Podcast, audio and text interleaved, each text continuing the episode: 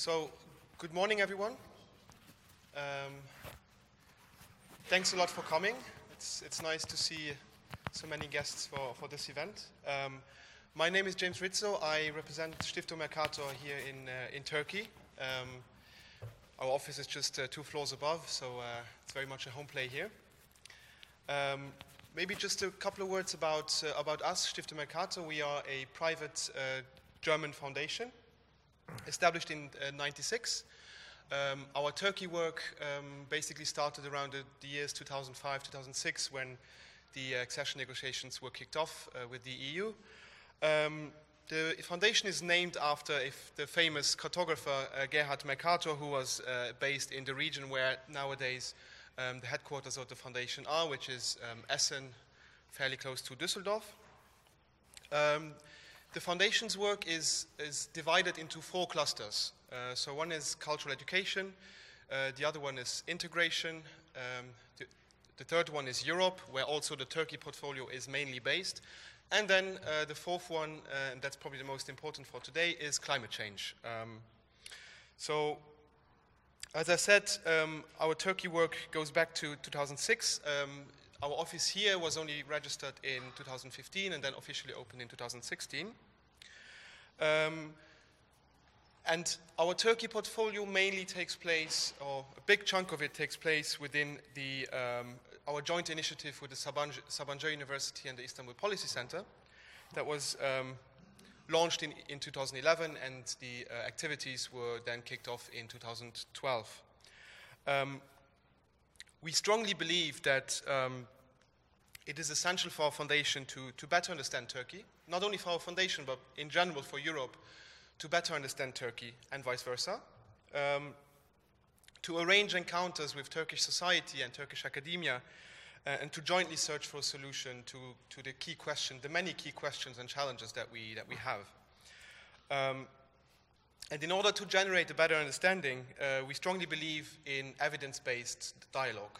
Um, and this, is, this being said, um, with Bruegel, we have now for the second round uh, supported um, uh, the, the, uh, the, Turkey window of the energy and climate change dialogues. Um, and I, I, don't think there could be any better partner for this, um, given Bruegel's very high standing in, uh, in academia and in, in the think tank world. Um, so I'm very pleased to see uh, so many of you today and also to have uh, very distinguished speakers today. Um, and I, I, don't think I should steal more of your time, and I would invite uh, Pelin Oğuz from the Istanbul Policy Center.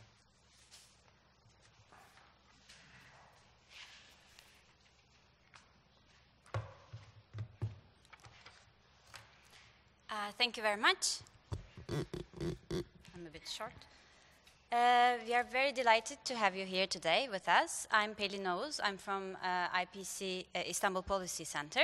I'm the coordinator of Mercator IPC Fellowship Program. Uh, and this event is organized by Bruegel in collaboration with IPC and with the support of uh, Stiftung Mercator.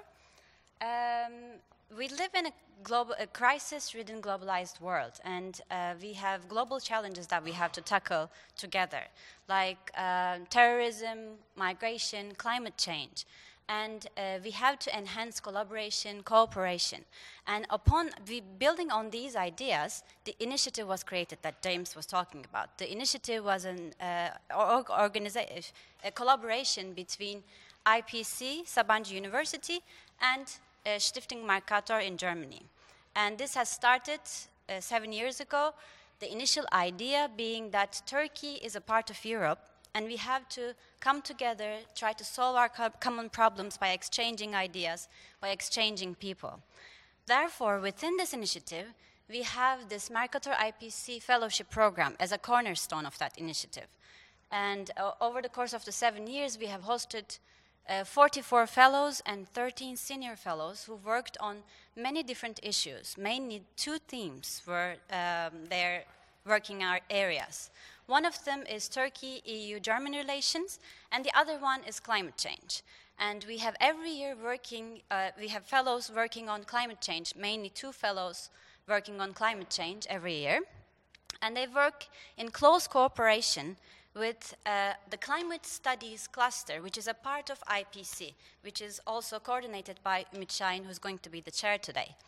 Uh, so we are giving much priority uh, to these uh, important issues like climate change and EU Turkey German relations. And also, uh, we have an addition uh, to all of these climate related uh, centers, the clusters, we have another cluster within IPC, which is Shura, Energy Transition Center. it deals with low carbon energy systems, energy efficiency, and renewable energy. So uh, this event, uh, having this event hosting, uh, hosted in IPC is, is a big delight for us. Uh, thank you very much for being here, and I'd like to welcome uh, Gustav Fredriksson for uh, his speech and starting the panel. Thank you very much.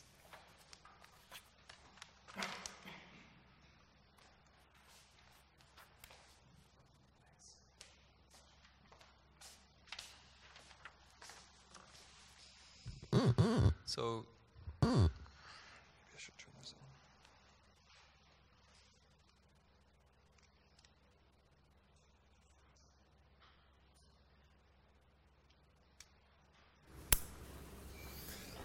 Thank you very much. Can you all hear me? Very good. Uh, thank you, James and Pelin, for those uh, introductory words. Uh, and thank you for having us here. Uh, it's fantastic being here in, uh, in Istanbul. Uh, and it's a great opportunity uh, to present this paper um, that I myself wrote. So, my name is Gustav Fredriksson, um, that I wrote together with uh, two former colleagues of mine, Simone Tagliapietra and Georg Zachmann. And uh, we finished this paper at the end of last year, so a couple months ago. Uh, and we wrote it together while working at Bruegel. I don't work there anymore, uh, but both Simone and Georg do. So, for those of you that don't know Bruegel, it's a think tank based in Brussels and it specializes in economic policy. So, this paper is titled Estimating the Cost of Capital for Wind Energy Investments in Turkey. And the idea behind this paper uh, is really rooted in uh, Turkey's energy strategy. So, by 2023, uh, Turkey has a target of 20 gigawatt of installed wind power capacity. And promoting wind power investment will be crucial um, to realize uh, this target, but also to contribute to realizing the, the overall energy strategy. Now, more wind power would give Turkey several benefits. Um, it would enable Turkey to meet its rapidly growing energy demand. It would reduce its uh, dependence on imports of energy, which account for a large share of its energy supply.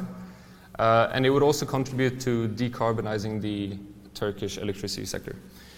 Uh, it doesn't just sound good, but at least in theory, it's, it's also technically feasible. Um, so it's estimated that Turkey has a capacity of 114 gigawatt of wind power. Um, currently, I know that at the end of 2017, it had around 7 gigawatt. So there's still a big gap as to what's technically feasible and what's currently produced. So I figured I would. Um, put these uh, words into graphs here to show you what I'm talking about. So the blue bars show energy consumption in Turkey. And as you can see, between 2006 and 2016, there's been a rapid increase. Um, the orange line shows the share of imports in energy consumption. So the share of energy that's not produced domestically, but rather imported. And as you can see, it hovers around 80% during this time period. So a lot of energy consumed in Turkey is actually imported. If we narrow our analysis down to the electricity sector, we see that electricity demand has also been growing. And by 2023, the Turkish Ministry of Energy and Natural Resources estimate that our demand will stand at 385 terawatt hours. And as you can see, there's quite a big jump between the, the level recorded in 2017 and the level that's predicted for 2023. So, in this regard, uh, adding wind power would be very beneficial because it would allow Turkey to meet this growth in demand. Currently, wind power accounts for 6% of the electricity consumed in Turkey, while the two biggest sources are natural gas and coal. And if we look at the wind power profile over time, we see that in 2007 there was virtually no wind power in Turkey. But fast forward 10 years, and that number stands at around 7 gigawatt. So there's been a, a pretty impressive increase in the amount of capacity that's been installed over the, over the past decade. Uh, but as I mentioned, to meet the 2023 target, more wind power will have to be added. So Turkey's 2023 energy strategy is broader than just wind power. Uh, it consists of four central elements. Uh, one is strengthening the security of supply. Uh, second, giving due consideration to environmental concerns in the energy sector. Uh, there's also an emphasis on increasing efficiency and productivity, as well as promoting R&D in energy technologies. And to realize these aims and to meet the aforementioned 2023 target for wind power capacity, uh, attracting and retaining investment in the wind power sector will be very important. So, in order to figure out how to do this, there's a need to understand how the investment climate looks like right now in the Turkish wind power sector. And this is really the, the aim of this paper. Um, and we do this by both looking at the investment risk, but also, uh, and in addition, the, the renewable energy support that currently exists. So our study has two aims. The first one being estimating the cost of capital for wind power projects.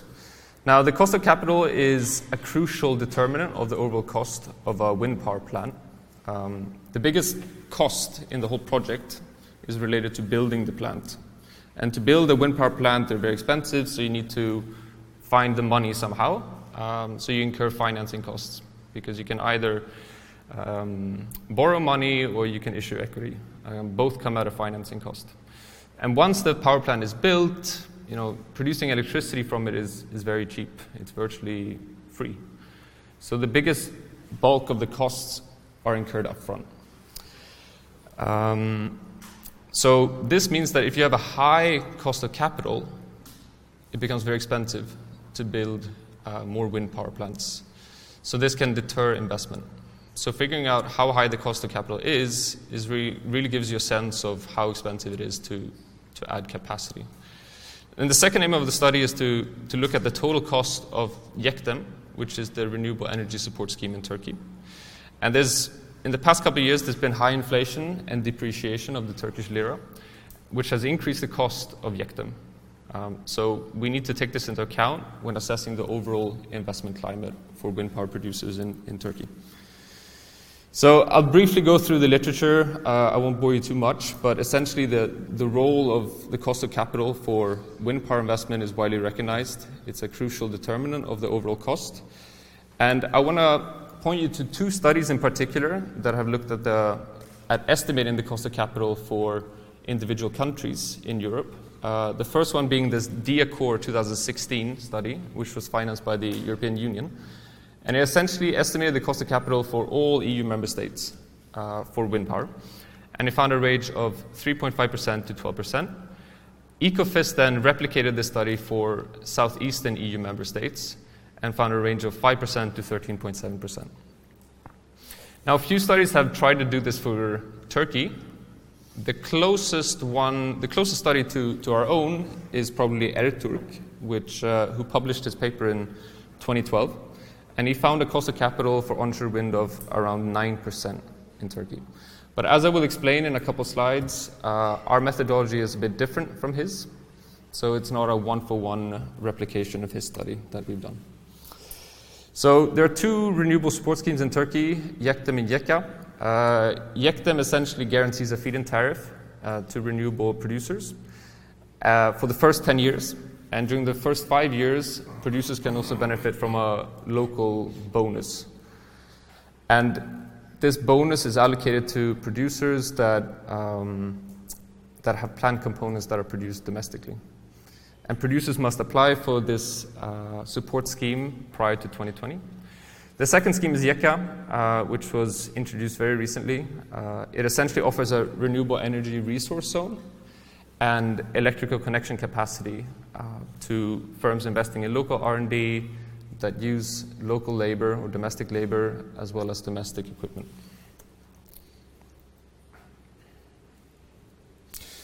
So while writing the study, we ran into a couple of challenges when it came to the methodology. So traditionally, the way you estimate the cost of capital is You estimate the cost of equity, you estimate the cost of debt, and then you take a weighted average of the two costs.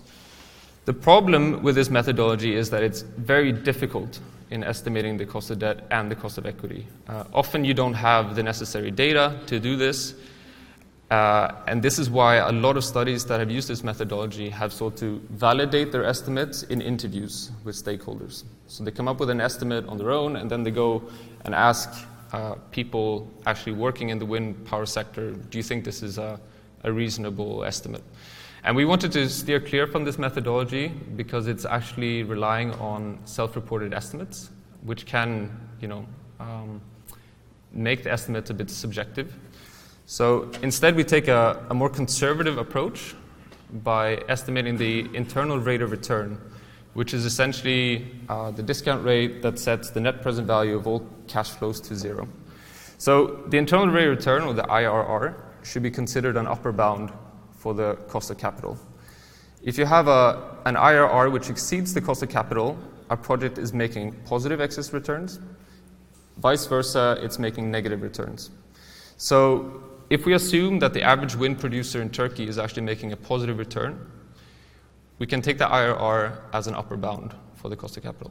So to give you an example, if we find that the IRR is 10%, this means that the cost of capital is probably or should be at maximum 10%, so 10% or less.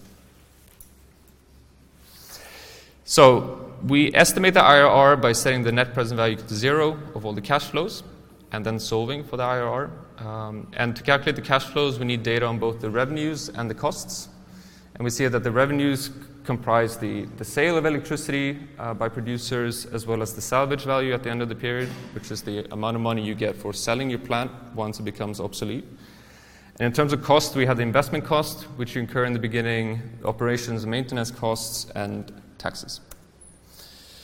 Data, so there's a very nice data set from the Energy Market Regulator- Regulatory Authority of Turkey that have plant level data for all wind power plants covered by YEKDEM. So we have plant level data on the feed-in tariff rates, production volumes, and production capacities. Now, we only look at projects under YEKDEM um, for two reasons. One, it covered 136 projects in 2017 that produced positive output. If you compare it to YEKA in 2017, YEKA covered one wind installation that we are aware of. So we have a lot more data if we use YEKDEM for analysis. It also supports wind projects of various scale. So not just big projects, but small and medium-sized projects. And this is good for analysis because we want to deduce the, the average cost of capital for the wind power sector in Turkey as a whole.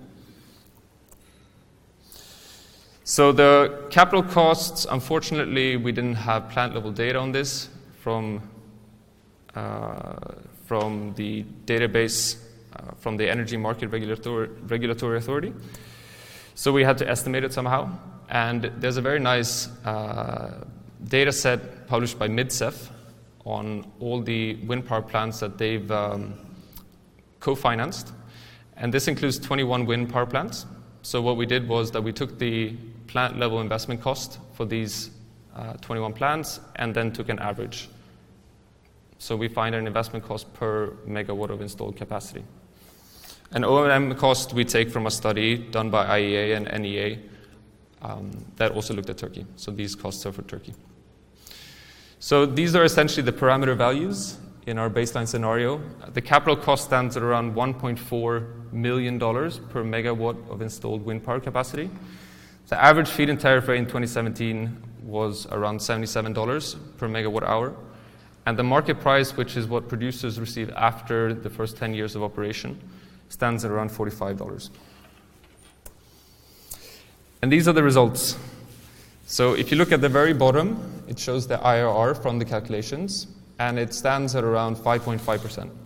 So this suggests that the maximum cost of capital, so the upper bound for the cost of capital is 5.5% in Turkey. Now, what's striking about this figure is that it suggests that the cost of capital isn't higher in Turkey than it is in southeastern EU member states. We did a sensitivity analysis to test how reliable this estimate is, and Unfortunately, you can't see the rightmost side. But if you look at the second last column, we see that the estimate doesn't change very much. It hovers between 4 and 7%, which is good. It uh, suggests that our, our, um, our result is reliable um, and robust to changing the parameter values. What you can't, you can't see, unfortunately, the full right column, but essentially this replaces the actual production values with the maximum production that each plant could, uh, could obtain. And we get higher estimates. On the other hand, they don't exceed 11%. So this is still in line with the idea that the riskiness of wind power projects doesn't seem to be higher in Turkey than in Southern Europe. This graph shows the distribution of our estimates and broken down per plant. So we see that most plants had an IRR of between 4 and 7%. Some plants had negative IRRs, but the vast majority actually had positive IRRs. Now, moving on to the um, cost of the YEKDEM scheme. If you look at the orange line, it tells a pretty um, telling picture. It paints a pretty telling picture.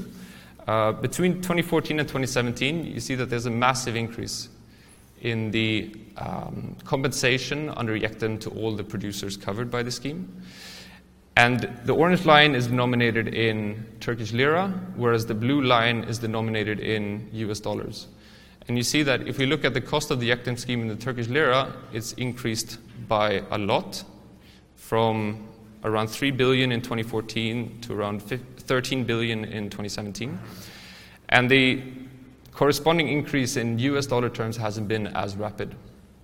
And if you look at the dark line, we see the share of FIT compensation, so feed-in tariff compensation, that have gone to wind powers in the YEKDEM scheme. And it's, it's lain or it's lied um, between 10 and 15% during this time period. Now, on this note, we can also look at the, the share of compensation received by each technology versus the, the share in production of each technology. And we see that wind power produces around 30% of the power in YEKDEM and receives around 30% of the compensation. But if we look at geothermal and bioenergy, we actually see that these power sources receive a higher share of compensation relative to their share of production. So this brings me to my last slide. Uh, which, which are the conclusions. Uh, we essentially find an average cost of capital of around 5%, which suggests that the cost of capital in Turkey isn't higher than in Southern Europe. Now, what we want to um, what we want to stress is that continued support for YEKDEM will be very important to make sure that Turkey attracts sufficient investment for it to meet its 2023 target. Now, the feed-in tariff rate under YEKDEM is denominated in US dollars. So producers have still received the same amount of money for each megawatt hour produced. But electricity consumers pay for their electricity in Turkish lira, meaning that the cost of the, the increased cost of YEKDEM has been borne by electricity consumers. So going forward, it's important not to make any retrospective changes in the YEKDEM uh, feed-in tariff rates because investors like certainty. So if, you realize, if they realize that the feed-in tariff is going down, this might actually deter new investment in the sector. So maintaining the, the current renewable energy support for producers will be very important for Turkey to, um, to realize its 2023 energy strategy. Thank you very much.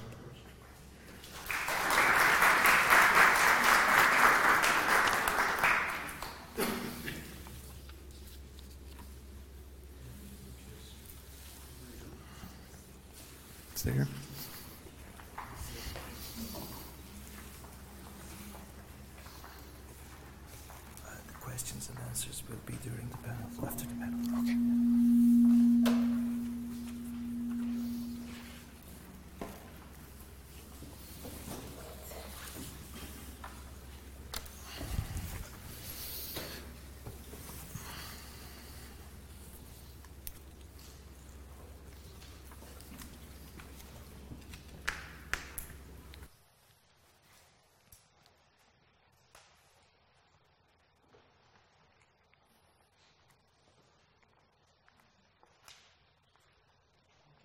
morning.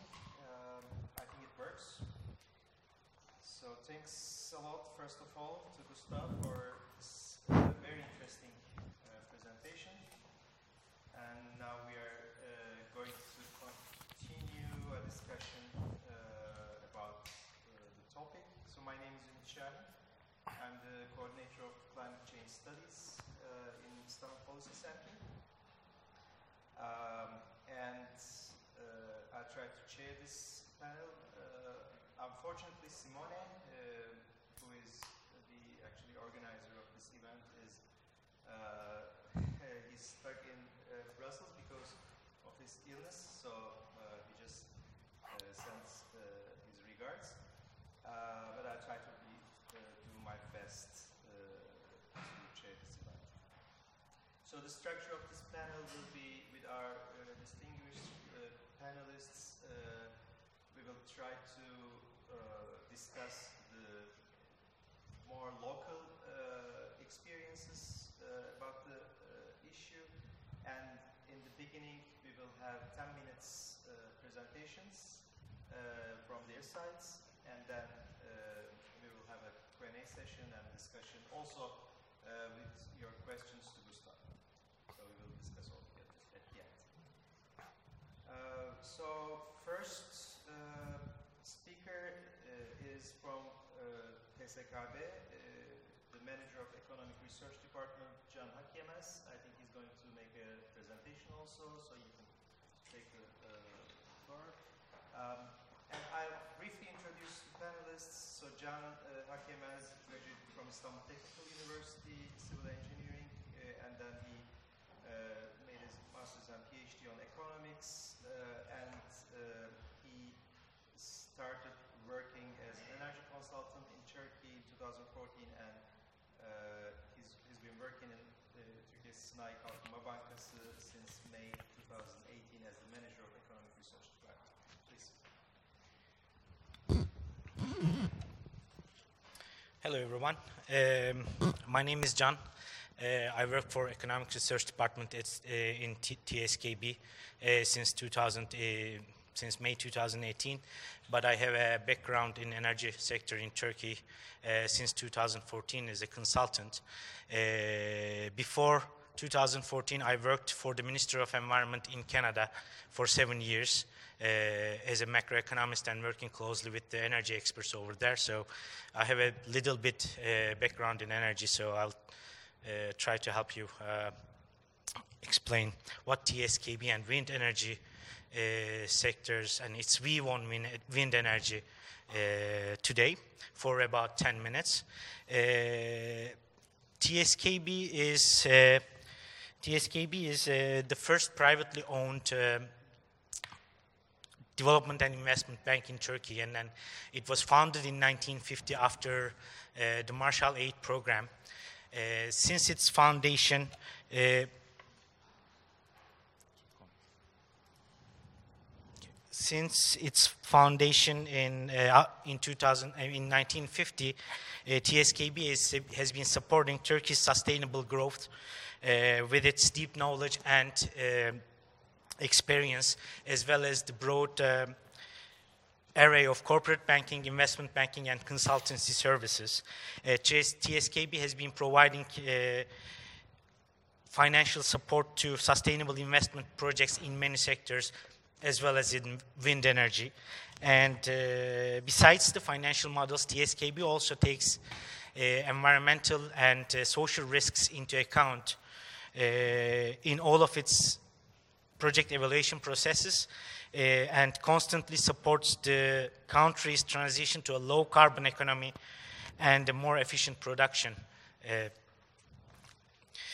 I mean, TSKB has a shareholder structure of three, actually in three uh, groups, and 51% owns by uh, İşbank and 8% by Vakıfbank, and the remaining is free float.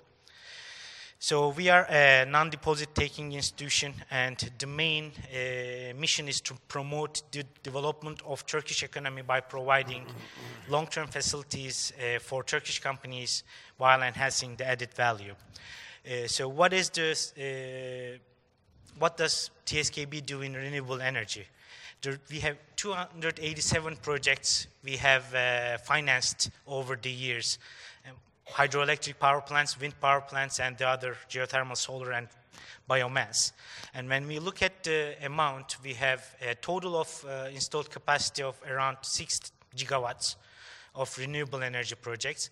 Four of them, 4 gigawatt, is hydroelectric power plants, and 1.2, around 1.3 is uh, with wind energy power plants, actually. And we have geothermal, 12 geothermal power plants, and some biomass and some uh, solar power plants uh, financed over the years.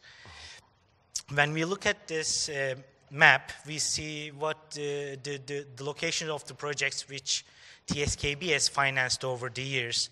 And as you can see, t- uh, these red dots uh, belong to the wind power plants. And as you can see, these red dots are clustered in three regions Marmara, Aegean, and South Anatolian, which are known to be the, uh, which are known to have higher uh, wind potential than uh, the other regions. So we are uh, need to have more potential wind power plants. We are financing the, the wind power plants with pot- potential. And since 2013, uh, we have uh, diversified our um, renewable energy portfolio. In 2013, we had 75% hydroelectric power plants, and uh, now uh, by the end of the third quarter in 2018, we have 35% uh, hydropower plants. And how did we compensate this 40% decline? By uh, geothermal and especially wind energy projects. So when we look at the share that we had in 2013, we had 18% in our portfolio as wind energy, and now we have 38% as wind energy projects. In our uh, portfolio, we had uh, 233 operational renewable energy projects, and this, uh, these projects amount to 1 point, uh, 5.2 uh, gigawatts and 96% of these renewable energy projects are in the YEKDEM mechanism. So they are uh, supported by the YEKDEM mechanism as well. And wind portfolio, when we look at the wind portfolio, we started to finance wind energy projects in 2005. Between 2005 and 2009, uh, we only financed probably about uh, 100 gig- uh, megawatts. But after 2010, we had a pace, and we we financed around 1100 1165 megawatts and it's around 1 billion usd dollars in total uh, and the average capacity factor for these 29 uh, wind energy projects that we financed is uh, about 32 about 33 percent so what do we see uh, what do we see the issues of the wind energies in uh, wind energy power plants or wind energy investments in Turkey? So as uh, Gustav mentioned, there are two schemes. One of them is YEKDEM, and the other is the uh, newly proposed, or actually newly announced YEKA project. YEKDEM has been uh, in operation since 2005, and then it was supposed to be ending in 2015. And by the decision of the government, it's now uh, it's going to be ending by the end of 2020. So after 2020, there is an uncertainty for wind power plants. So as again Gustav mentioned, investors don't like uh, uncertainty. So there will be a tendency to tend uh, to uh, not to invest after 2020 in the circum in the current circumstances actually and we have uh, we see environmental problems such as implementing implementing wind farms on uh, migratory routes of birds and we have noise emissions and its effect on people and animals, uh, which uh, could create shadow flicker problems, and inaccurate feasibility studies, which uh, end up with lower generation than expected, and with the uh, high inflation we have right now, the contribution fee, uh, fees are updated uh, with the consumer price index, so there will be a tendency to, high, to have higher operational expenses, even though it's a, it's a very small part of the investment in uh, wind energy projects. And uh, again, YEKA tenders, uh, there, are, there were three announced YEKA tenders in 2017 and 2018. One of them was completely uh, successfully completed uh, in 2018. 2018, and uh, there were two of them.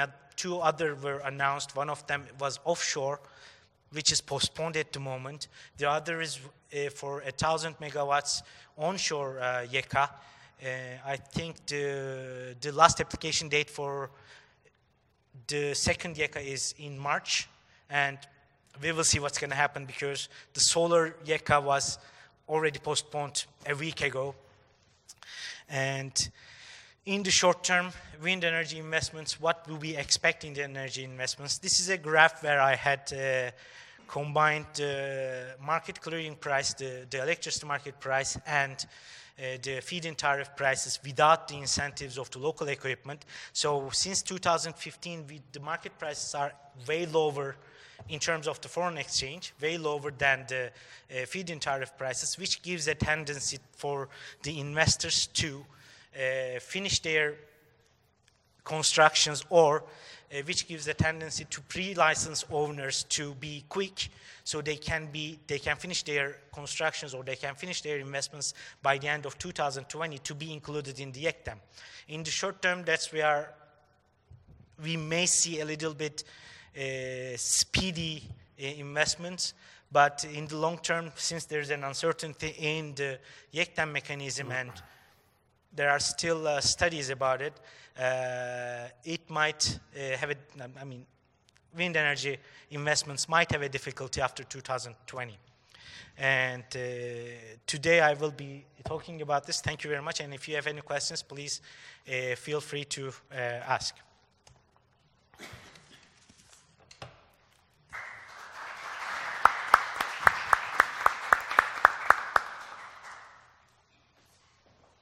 Thanks a lot. And uh, we will take the questions after the panel. Uh, so.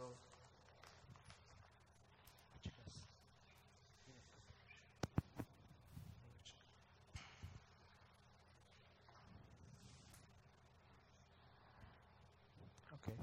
Şimdi duyuluyor mu?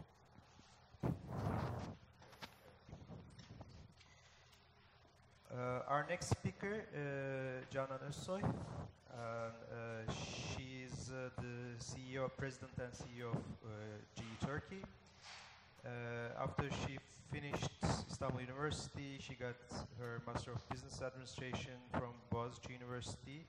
And after she worked for pharmaceutical industry, then in March 2007 she joined General Electric and she's been appointed as President and CEO of GE Turkey in August uh, 2012. So you have the floor. Thank you very much. Uh, good morning, everyone. Ümit Bey, wonderful to be here.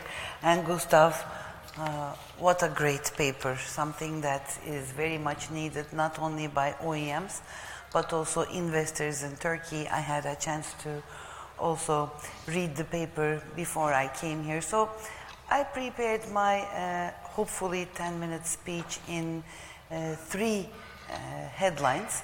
I'm going to very briefly skip the first headline, which is the, the, the, the, current status of the market and the trends, but your presentation of the paper and uh, Can Bey's presentation pretty much summarized where we are. There is a lot of room to grow, and this room to grow is to the benefit of not only the, the government and the people, but also to the energy market players.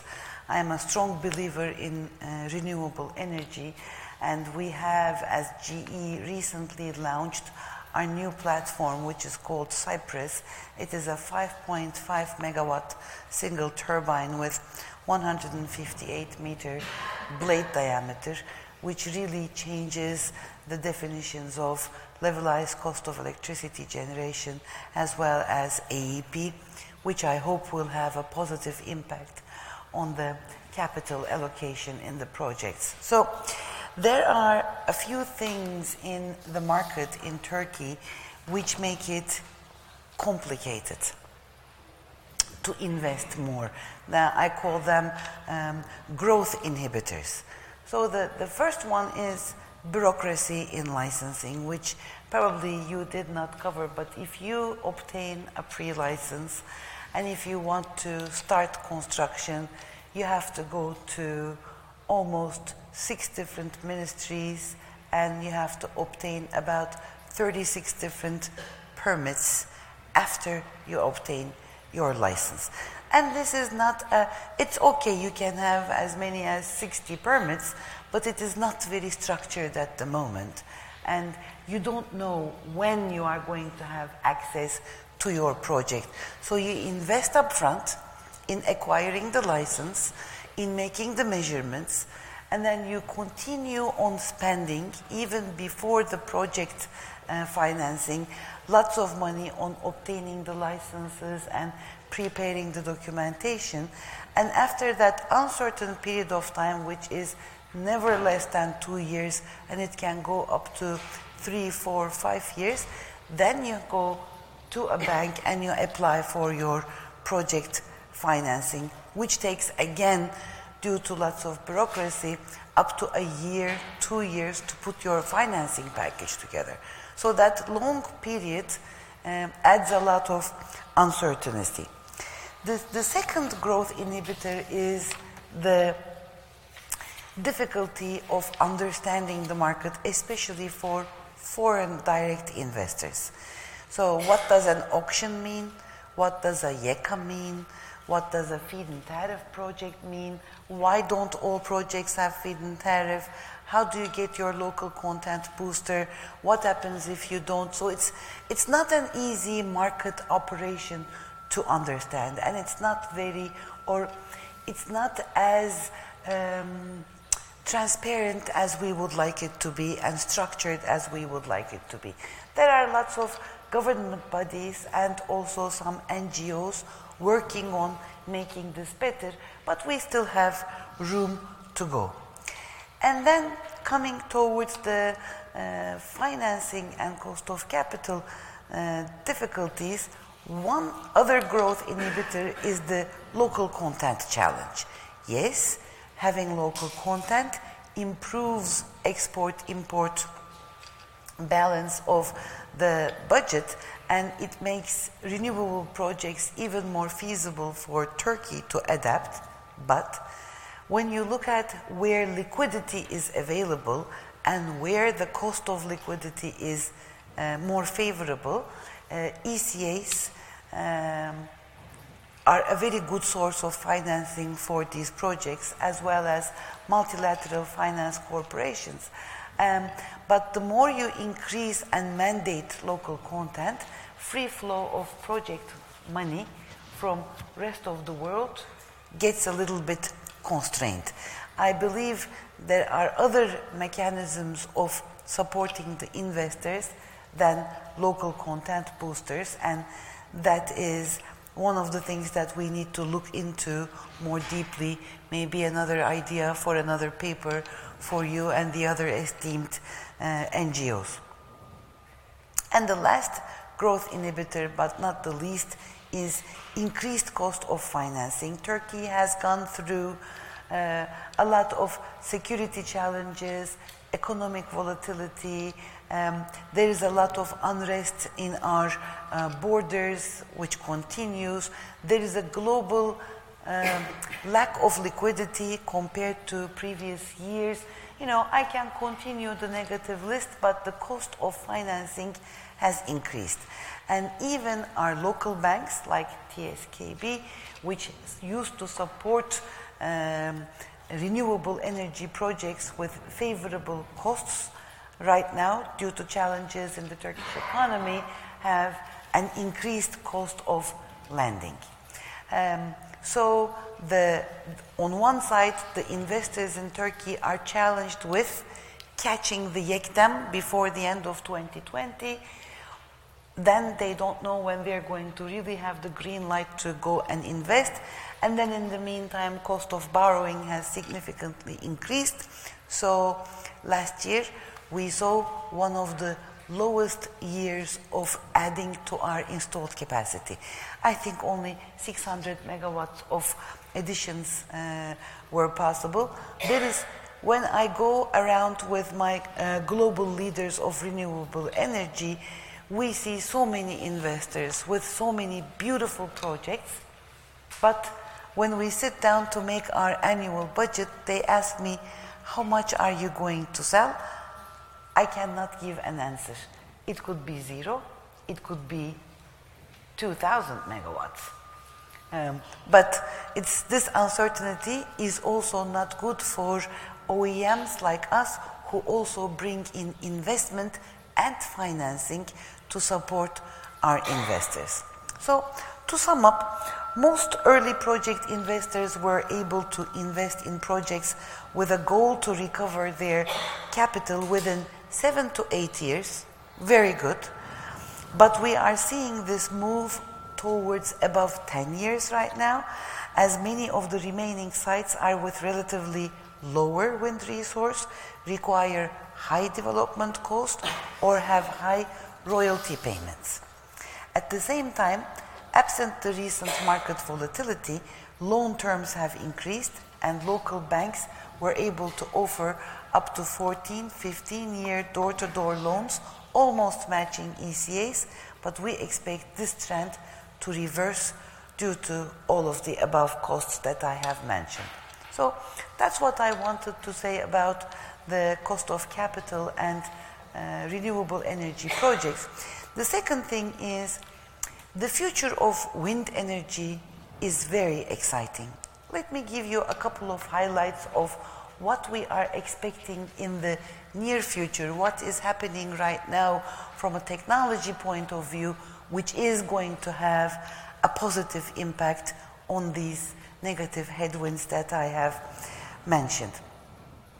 So we have seen a surge in both the advent and pickup of digital technologies, yet it is clear that there is still work to be done in that area across our region. And when I say region, I mean Eastern Europe, Russia, CIS countries, Middle East, North Africa, sort of like the 1.5 billion population within a four hour flight distance from, from Turkey.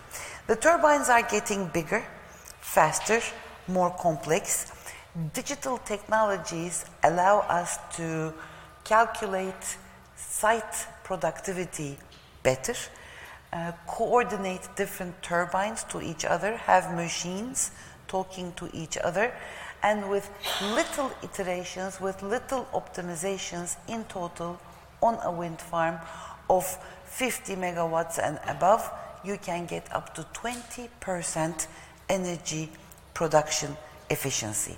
So that's one trend. We are having all kinds of digital solutions integrated into the turbine technology that will help people to recover their project investments back faster.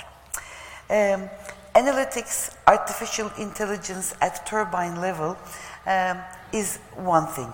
The second thing is there is uh, a lot of investments being made into hybrid.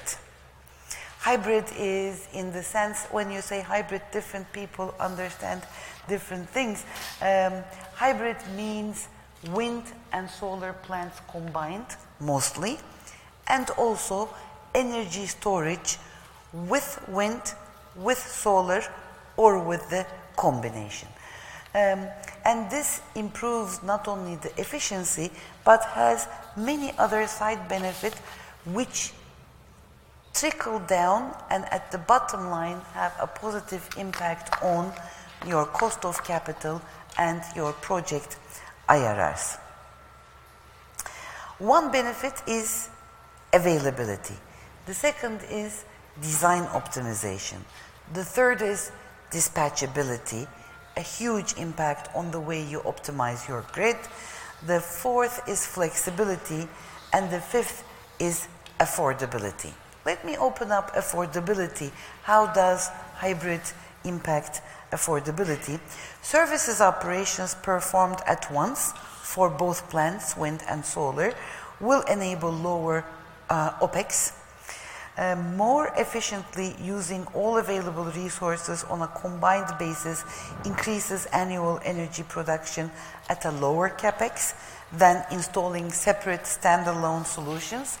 In addition, you can optimize electrical engineering, which is substations, transformers, inverters, cabling, etc., and optimize civil works, approach roads, lighting, water and drainage systems. By co-locating wind and solar farms, the average energy production on the same grid interconnection point increases through complementary supply of wind and solar during different times of the day, improving the farm's overall capacity factor. All combined, this can result in a reduced capex through equipment and balance of plant optimization, thus decreasing the overall levelized cost of energy of the plant. Hybrid will eventually be the driving baseload solution for the whole region. As the industry starts to develop, there will be a clear development in countries who face particular issues like high grid connection cost, which is Turkey, need to optimize grid connection points, for example, like in Pakistan, and weak grid or high renewable penetration, like Morocco. Thank you very much. And as Can, I'd love to take your questions at the end of the panel if you have any. Thank you. Thank you, Dara Hanım. Uh, Our uh, third speaker is Mehmet Erdem Yaşar. Uh, he is from European Bank for Reconstruction and Development. He graduated from Koç University economics and he did his uh, Masters of Economics in uh, LSE. And uh, he's been working for EBRD Istanbul Residential Office as an energy and infrastructure expert since 2010.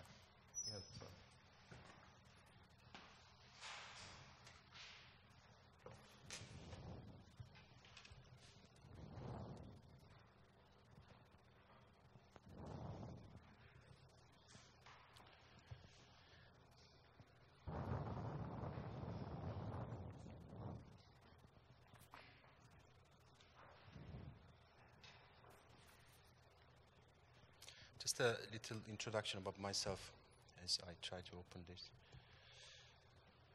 I've been with EBRD for about eight years now, so and EBRD has been operational in Turkey for roughly 10 years. So I've been through the whole story of EBRD in Turkey, and um, having worked in the energy sector, I'll, I'll try to reflect on my experience, how we started and where we are now.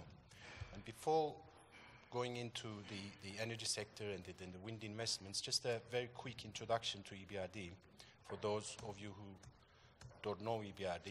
EBRD is a multilateral development bank established in 1991 and is um, currently operational in uh, 30 plus countries. And we, as shareholders, we have like, yeah, sorry. We have uh, 69 shareholders, uh, 57% owned by G7 countries, and uh, 58% shareholding is OECD countries plus China. So it's quite, you know, international in its shareholding base. Uh, but we uh, have EU countries as our, you know, biggest shareholder. If you see on the right, and also EIB is a, is a shareholder in EBRD as well. So I'll skip this part. I mean, for those of you who are interested, I'm happy to share the full presentation after, after the panel, but I'll, I just want to focus on what we did in Turkey. So we, the EBRD started operations in Turkey actually in 2008. So the lending started in 2008, but the um, office was opened in 2009 in Istanbul. Currently, we have two offices, uh, one in Istanbul and one in Ankara. Ankara is the um, liaison office, in a way, uh, dealing with governmental issues. And we have a really large team in Istanbul, um, about 60, 65 people, and we have another 20 people in Ankara. And we cover almost all the sectors uh, throughout, uh, through our office in Istanbul. Um, our annual investment volume for the last, I'd say, five, four to five years was roughly 1.5 billion euros on an an annual basis. But as you would expect, because of all the macroeconomic uh, situations in 2018, we scaled back and uh, we end closed 2018 with roughly 1 billion euro investment. The second bullet point where we talk about GET, GET is, um, is an EBRD terminology referring to green economy transition. So it is one of the key mandates of EBRD.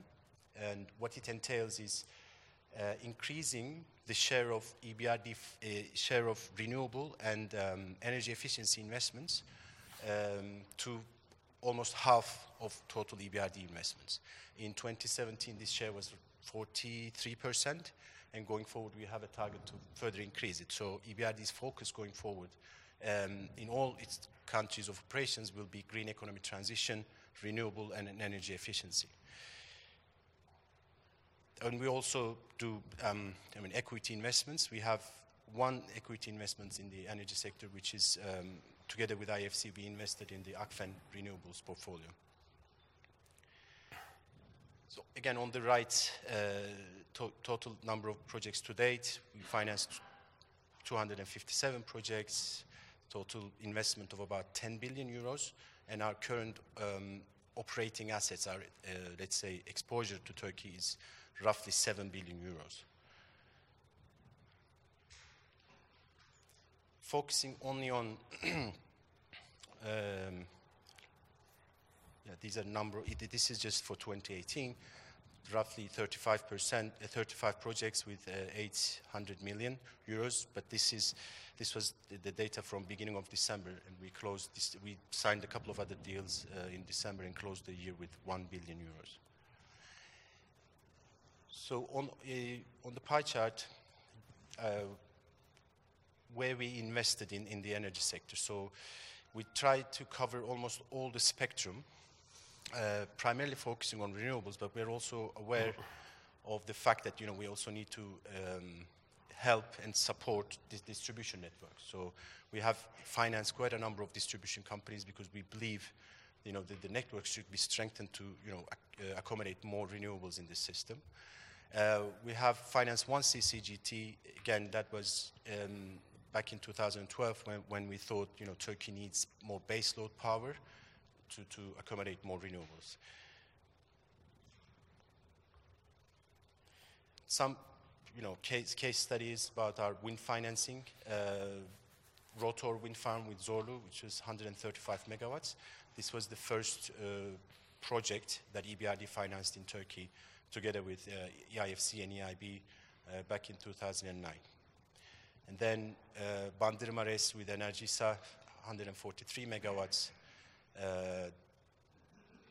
signed in 2013 as you will see, we, we try, I mean, when it comes to our direct financing, we, we focus on sizable projects. So we have two approaches to financing uh, energy projects in Turkey. One is um, through local banks, where we provide them credit facilities with specified um, conditions to apply and to be directed towards financing renewable uh, projects. And this is the next slide.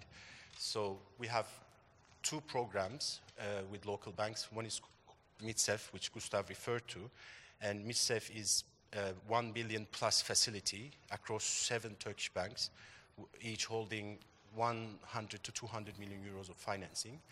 And these are primarily directed towards renewable uh, financing, MidSEFF. I mean, it's small size, I mean, mid-size wind, biomass, and geothermal plants.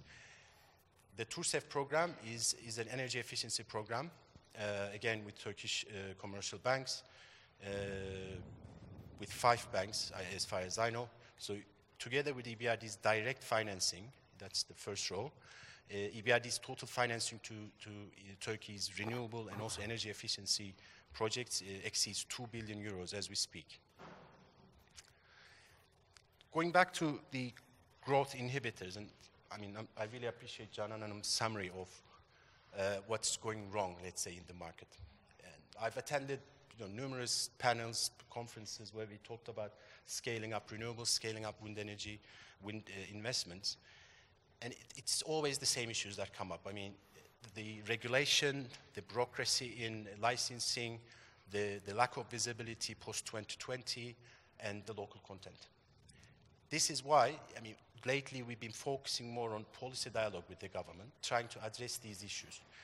Uh, in 2013, to, uh, 2014, we started our, um, let's say, interaction engagement with the government to help them first design a strategy, the action plan for renewables going forward for Turkey. And the, all the you know, renewable targets, targets that you see uh, being announced by the government for 2023 are actually the outcome of the study we um, did for the government. And then uh, we also worked on the National uh, Energy Efficiency Action Plan, what the government should do to, um, you know, support energy efficiency investments, especially in the public sector, because that's where we see a lot of investment is needed, because most of the technology is outdated, and there's a lot of, you know, efficiency gains that could be achieved in the public sector. These are the details of the study we did on the National Renewable Energy Action Plan. I haven't included here, but two other studies that we are running with the government, uh, the Ministry of uh, Energy, is one, the licensing regulation, how to streamline the licensing. And we've been working with them for almost two years now. Uh, we have the final report, and it will be hopefully announced uh, soon to the public.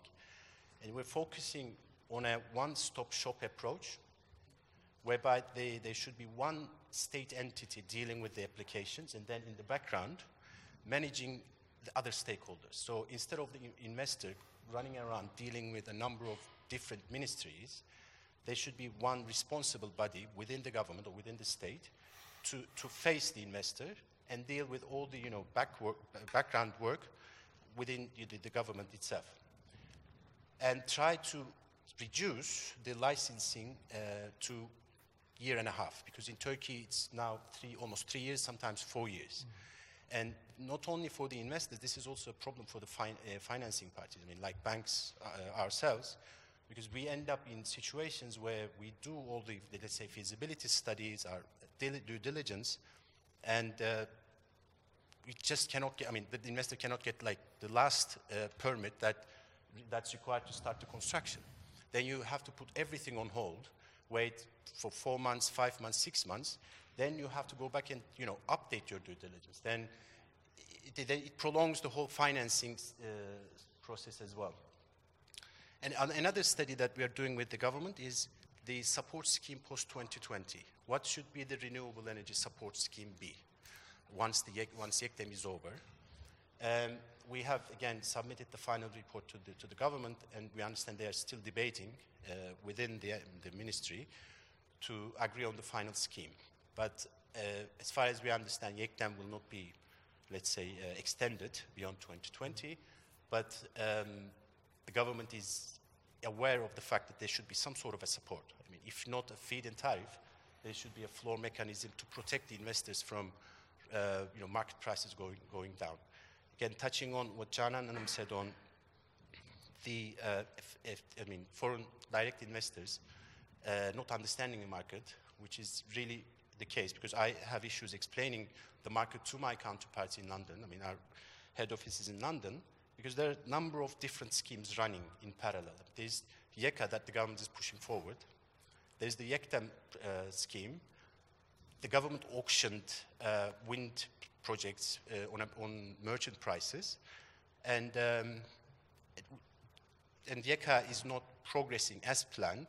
There's the local content that the um, government is pushing for, but then the YEKA, the manufacturing facilities are not being established. These are all you know, uncertainties that have been introduced to the market in the last two, three years, and it's really difficult to, to see where the market is going. And this will probably impact uh, the, the targets because I think we stand at 7,000, seven, uh, close to 8,000 megawatts in wind, and the target is 20,000 megawatts. Can we close that gap in the next four years? The government's approach is to close this gap through big tenders like YEKA's 1,000 megawatt and uh, tender out five, uh, I mean, hold five tenders in the next two, three years, up to 5,000 megawatts. But this is, you know, debatable given the uh, situation with the, uh, the first round of YEKA. Uh, as I said, I'm happy to share the full presentation, but um, please, I mean, please let me know if you have any questions about the, the presentation. Thank you. Uh, and uh, our last speaker is Massimo De Femia. Uh, he is the head representative of the European Investment Bank in Turkey. So he holds degrees in law and uh, political sciences. He joined the European Investment Bank in 1993 and he was appointed to Western Balkans and then to South Europe, uh, Southeastern Europe Department and he uh, in July 2013, he's been appointed as EIB Group Representative in Turkey. Um, good morning uh, to everyone. Uh, thanks a lot, uh, Bey. Uh, thanks especially for this kind invitation to participate uh, to this debate today. Uh, I'm really um, happy to be here because uh, I think we need more and more uh, this kind of uh, uh, open uh, discussion on what we have achieved in crucial sectors in Turkey and what are the steps forward, what are the constraints, the difficulties, um, sometimes uh, even the barriers that uh, are uh, creating some delays in the implementation of uh, crucial sectors like um, uh, the energy sector in the country. Um, I will not do a classical presentation of what uh, EIB uh, is uh, doing in Turkey. You have, uh, um, you have a booklet that has been distributed in, in this conference, so you can find in uh, the booklet all uh, uh, the information related uh, in general to EIB and in particular to our activity in, uh, in Turkey. Um, on the contrary, I will try to uh, say a few words on what is our mission for climate change, first of all. Um, on one hand, as a European Union financial institution, we have a, clear mission on climate change and some specific targets. Uh, then I will give you some uh, uh, examples of uh, what we have done in Turkey, in particular for uh, renewable energy, energy efficiency, and climate change in general. And finally, I have to develop with you uh, some considerations about the future. I think I will keep this to the end because uh, we need, in this occasion, to uh, open a dialogue on what uh, will be the future for Turkey, especially in this key sector like uh, energy. So EIB is uh, uh, by far the largest multi, multilateral provider of climate, climate finance. Uh, and uh, especially after the Paris Agreement, uh, we are coordinating a group of uh, multilateral development banks uh, because we want to develop common pr- principles uh, to climate mitigation uh, uh, finance. And we are committed to integrate in our day-to-day work uh, the goals of Paris Agreement. Um, we have, as I said, a specific target. We have taken the period of uh, uh, 2016 to 2020, and uh, as EIB only, during this period, we have to invest 100 billion euro to climate change related projects. It's a very specific target. It is representing 25% of our total activity as a bank. Uh, so you see how important it is for us and uh, uh, how uh, enormous are the resources that uh, we uh, are able to mobilize to achieve these targets. If we look at the results of 2017, because unfortunately today our results 2018 are not yet available, um, we have uh, developed a general activity and our core business is in Europe. We do more than 90% of our core business in Europe. Um, we did about uh, a bit less than, uh, um, 78 billion euro. On a total of 78, um, about 20 billion has been invested in climate change. Uh, so uh, we are already uh, in 2017 and even more in 2018 uh, fulfilling the target of investing at least 25% of our activity in climate change related investments. Then I would say when we look out of the European Union, and I will come back discussing Turkey, this percentage of 25, it grows up to 35%. So uh, in order to show that uh, uh, outside European Union we are even more committed to develop these kind of projects. And 35% of a large lending activity is a lot of money. Um, then, how this money is uh, invested? Uh, first of all, the most important uh, uh recipient of these investments is um, uh, projects that are related to improve the quality of transportation and shifting from roads uh, to other transport modes, rail, urban transport, uh, there is a real effort on that. There are, of course, energy efficiency, renewable energies, uh, research and development, and a set of uh, measures that we call uh, adaptation to climate change. Uh, and on the side of the financial markets, we are also committed to develop what we call the green bonds. So it is not only a lending activity, but is also promoting in the financial market the utilization of green bonds as a, a, a resources, a fundamental resources to uh, collect this huge amount of money that we need to fulfill our targets. Uh, let me come now uh, to the second part of my uh, intervention to uh, say a few words uh, on, on Turkey on what we have done um, since, I would say, the last five years.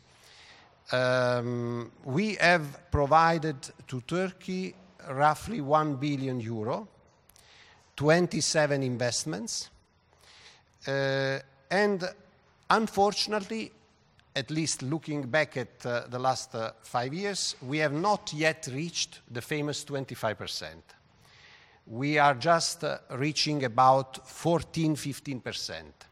That's not too much. But I will try to explain later what are the reasons. I think the previous speakers they have given already several explanations. So I will try to uh, also provide some uh, um, comments on that. Uh, then uh, I would say uh, I would also like to give you some uh, uh, more specific examples. Uh, of course, a successful program has been already mentioned, is called MidSEFF. We have done it uh, with EBRD, with European Commission. So we try to put together uh, several resources, several institutions working around the table, and providing to the market the financing that these projects needs because it's long-term financing.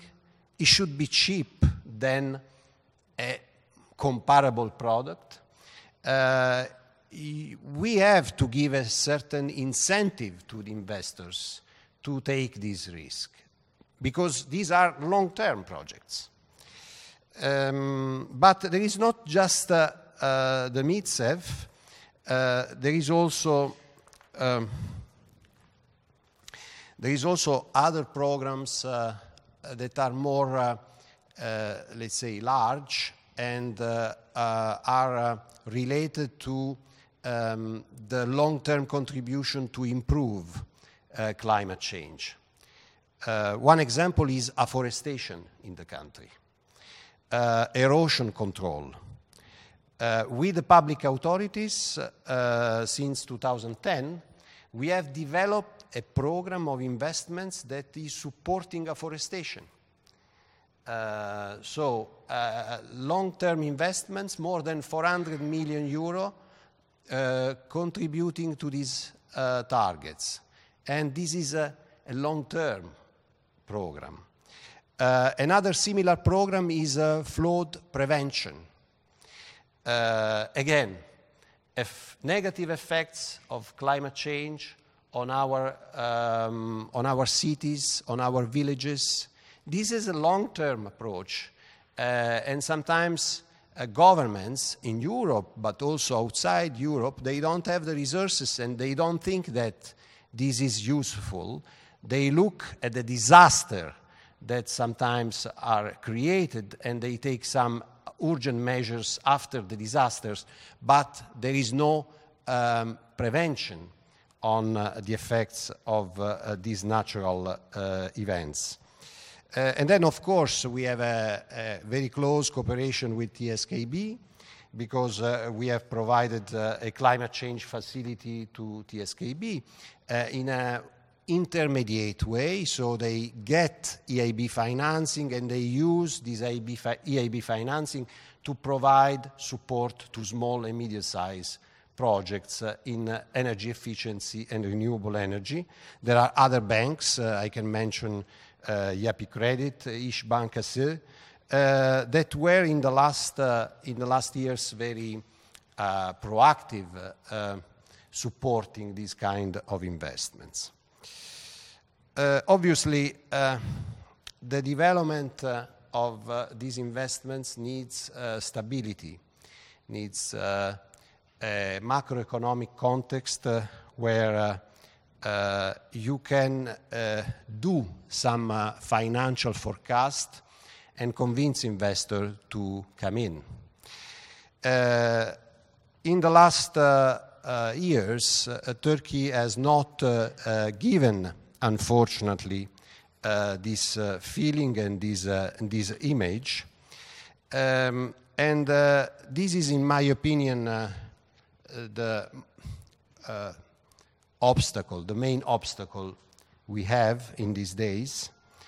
Uh, because uh, if we look, for example, at the Turkish uh, electricity sector, uh, the electricity sector has uh, drawn about uh, 95 billion dollars of investments. And to do so, uh, these 95 billion dollars have uh, to be backed by 50 billion dollars uh, outstanding debt. And uh, of course, this is one of the most indebted sector of the country. Under the present macroeconomic situation, this is creating uh, huge imbalances also for the banking sector how much the cash flow has to be increased from these investments, uh, considering also the recent devaluation of the, of the Turkish lira, to fulfill and to repay this debt? These are major questions that uh, we should deal with. Uh, in order to make our programs for the future uh, in a more, uh, uh, let's say, pragmatic way without uh, avoiding the difficulties or forgetting the obstacles. Let me come to the conclusion now, because I don't want to take too much of your time and your patience. I have seen, uh, and I'm really happy uh, of your uh, academic contribution uh, that you finalize also with uh, Simone Tagliapietra. And in preparing my notes for uh, this discussion today, I also had a chance to read a paper that uh, Simone, unfortunately, is not with us today, has written uh, recently. Uh, and I have seen that uh, in one of these papers, he was calling for a greater EIB involvement in the sector, especially in Turkey. That's much appreciated from him, I would say, because there is a need, we have seen it, the, fig the figures, of uh, uh, additional investments uh, uh in uh, renewable energy and energy efficiency in the country. Uh, and a greater EIB commitment, I'm sure, would leverage additional financing.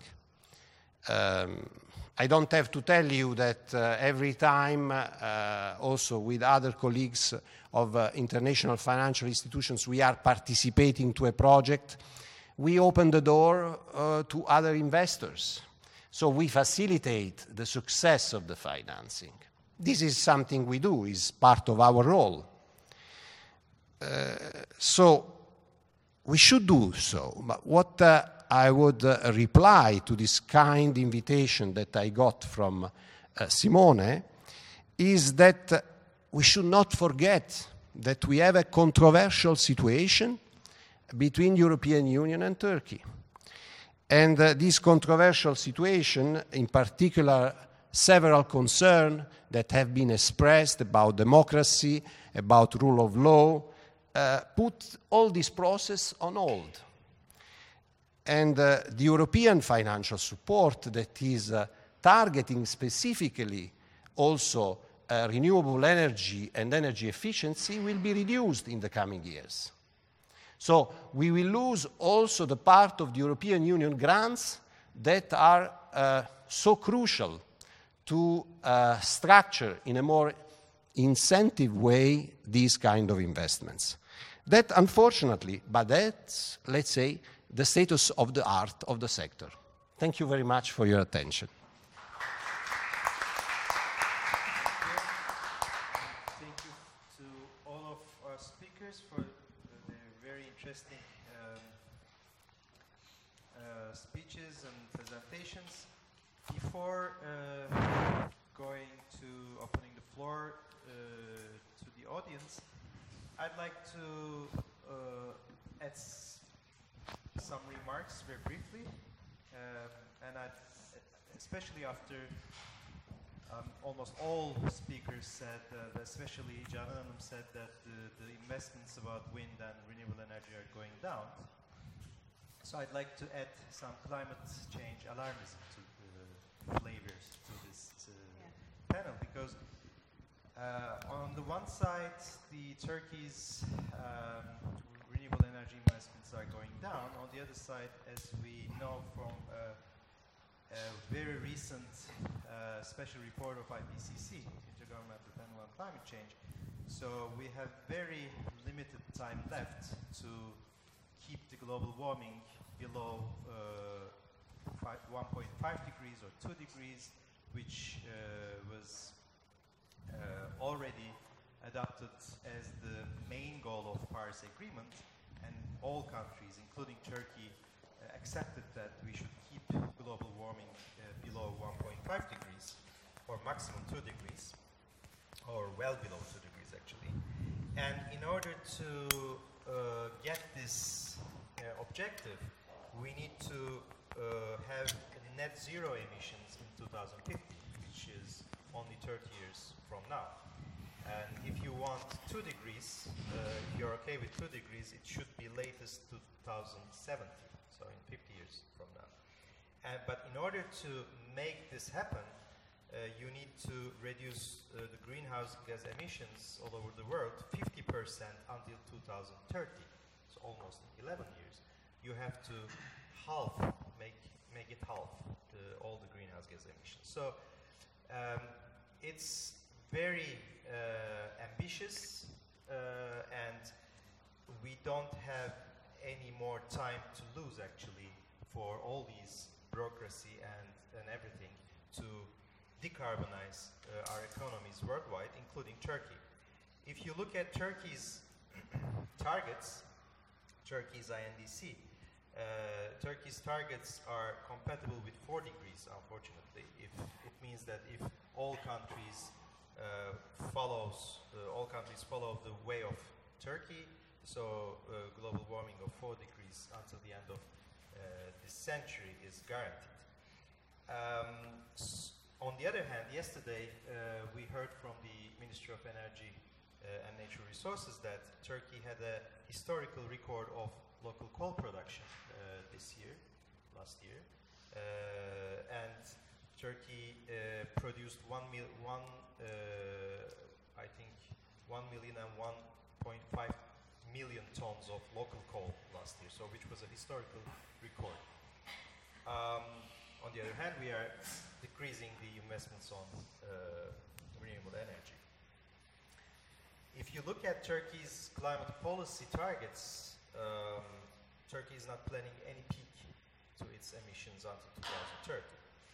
So my, uh, this was the things you all know. Uh, I want to add one thing to maybe uh, boost the discussion uh, on Turkey's official position on Paris Agreement because it's very much related to the renewable energy investments and especially the uh, investments from the multilateral uh, banks. As you know the, about Turkey's official position on Paris Agreement. Turkey has a very long uh, story uh, on the you know, uh, international climate change regime. Uh, started in Rio 1993. Uh, you know, Turkey uh, became uh, a part of or listed in Annex 1. Uh, so Turkey is considered as a developed country uh, in the uh, international climate regime. And because of this categorization, uh, Turkey was very late to Kyoto Protocol. Uh, Turkey didn't get any target for the Kyoto Protocol and also for the Paris Agreement.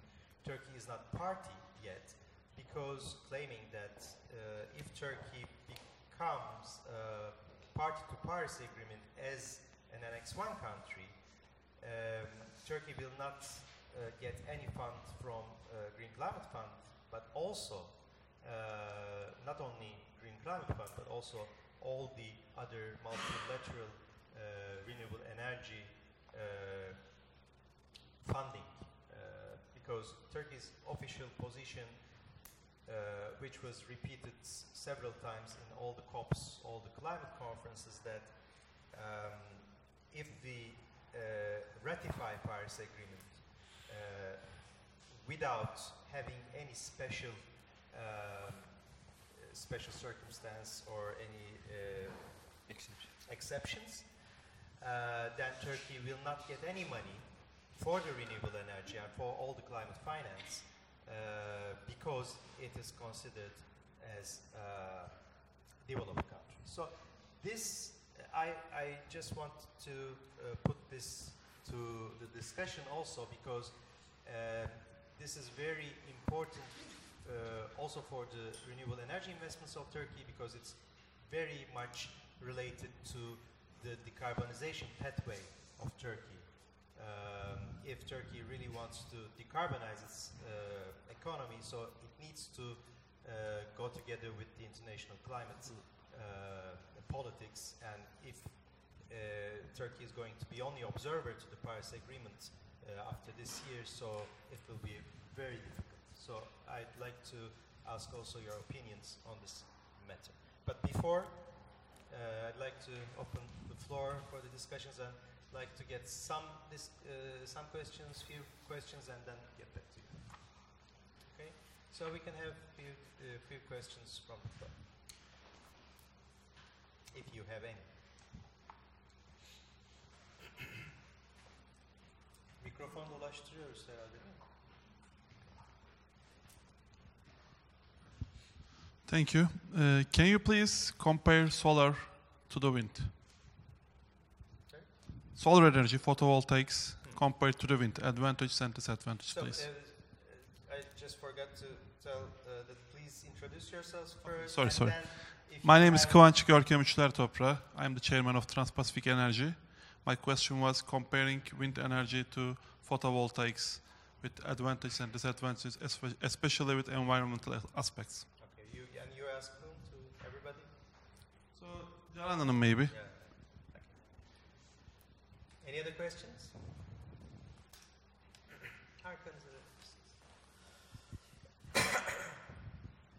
Uh, my name is Melissa Rüksoy. I'm a political science and sociology student from Bahçeşehir University. My question is also uh, asked to uh, Canan about the issue of hybrid energy, which is the combination of solar and wind energy. Uh, I would like to thank to her about her emphasis on this issue because I'm out of curiosity uh, personally interested in solar energy because I believe that as the climate of Turkey, it is very um, productive for Turkey to consider solar energy as an alternative.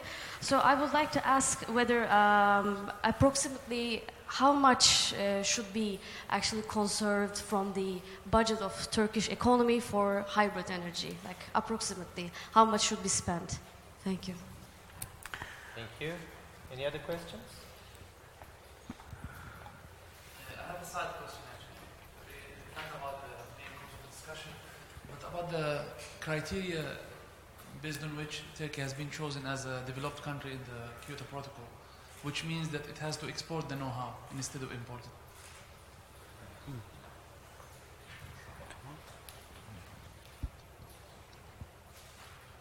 Any other questions? I can collect a few more questions before going to the second turn.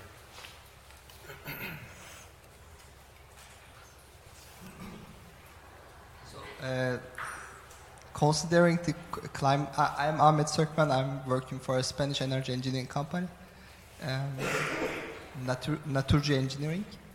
Uh, my question is, uh, how do you how do you think the the role of gas? Uh, I mean, during this climate change, uh, in order to uh, meet the requirements of the Katowice and Paris Agreement and so on, how um, gas? I mean, okay, coal. It's almost. It's not. For example, I'm. I'm. Um, I am checking the situation of EBRD and IEB about the financing the coal um, power plants. Uh, I, I, see that they are not. Um, they are not willing to finance uh, coal, but but the gas. It's, still, for example, fuel fuel switch. For the projects of the switching from the gas sorry, for, from fuel oil to gas or coal to gas are still um, supported by EIB, uh, by EBRD. So, I mean, I want to know what is the role of gas during, during this, um, let's say, travel? Okay, thank you. Uh, I can have one more question. Also, if you can ask to Gustav about this presentation. My name is Olena Karakan, Koç University, and my question will be connected with the legal point of climate changes and especially with connected with Turkey.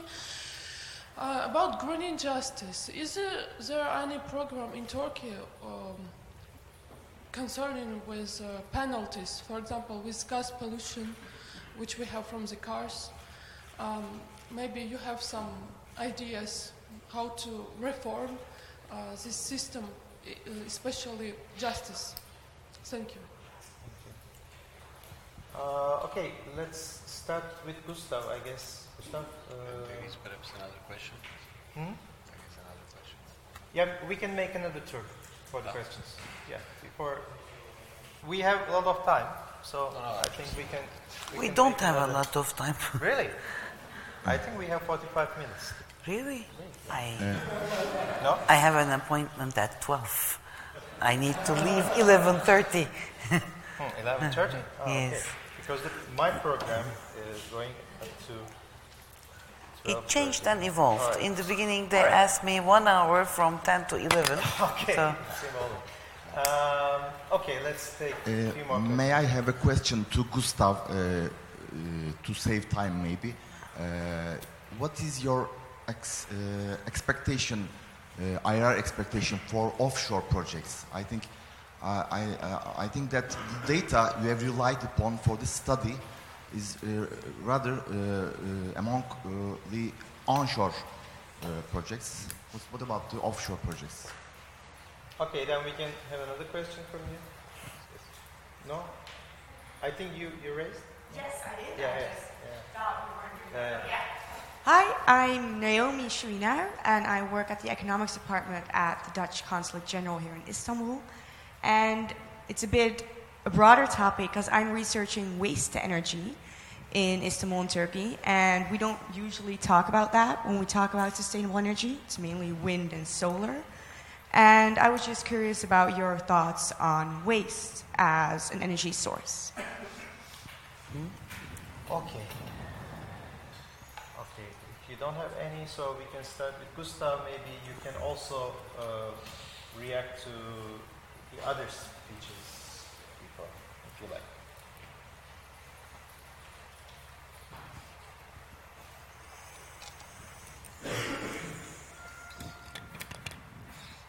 Yeah, I hope you can hear me. Um, to respond to the question regarding offshore wind, uh, so you're right that this IRR applies to onshore wind. Um, I don't know the exact share of wind projects in Turkey that are onshore versus offshore, but I know that the vast majority is onshore. Um, so most of the projects that we looked at that are covered by YEKDEM are onshore. So this IR estimate should be um, should be viewed as as uh, pertaining to onshore wind. I know that Erturk, so the study that I alluded to that was done in 2012, that came up with a, a estimate of 9%, he also only looked at onshore wind. Uh, I don't know if it's due to a lack of projects on the offshore wind uh, side that one can produce reliable, reliable estimates for offshore wind as well, but our analysis limited uh, the scope to onshore wind, so I'm afraid I can't tell you what the IRR would be for, for offshore. Um, can I go on? Yes. Yeah. So it, it's an interesting remark, I think, that you made uh, regarding solar. Um, we thought initially about doing the analysis for solar in Turkey as well, um, but I showed you the generation mix in Turkey, and it's only 1% of electricity that's currently produced from solar. So unfortunately, we couldn't do the analysis for solar because we only had you know, three projects to base our analysis on. Uh, so it's, it's difficult to say what the corresponding estimate for solar would be. Uh, maybe in the, hopefully in the future, if Turkey adds more solar uh, capacity, one can do a similar analysis.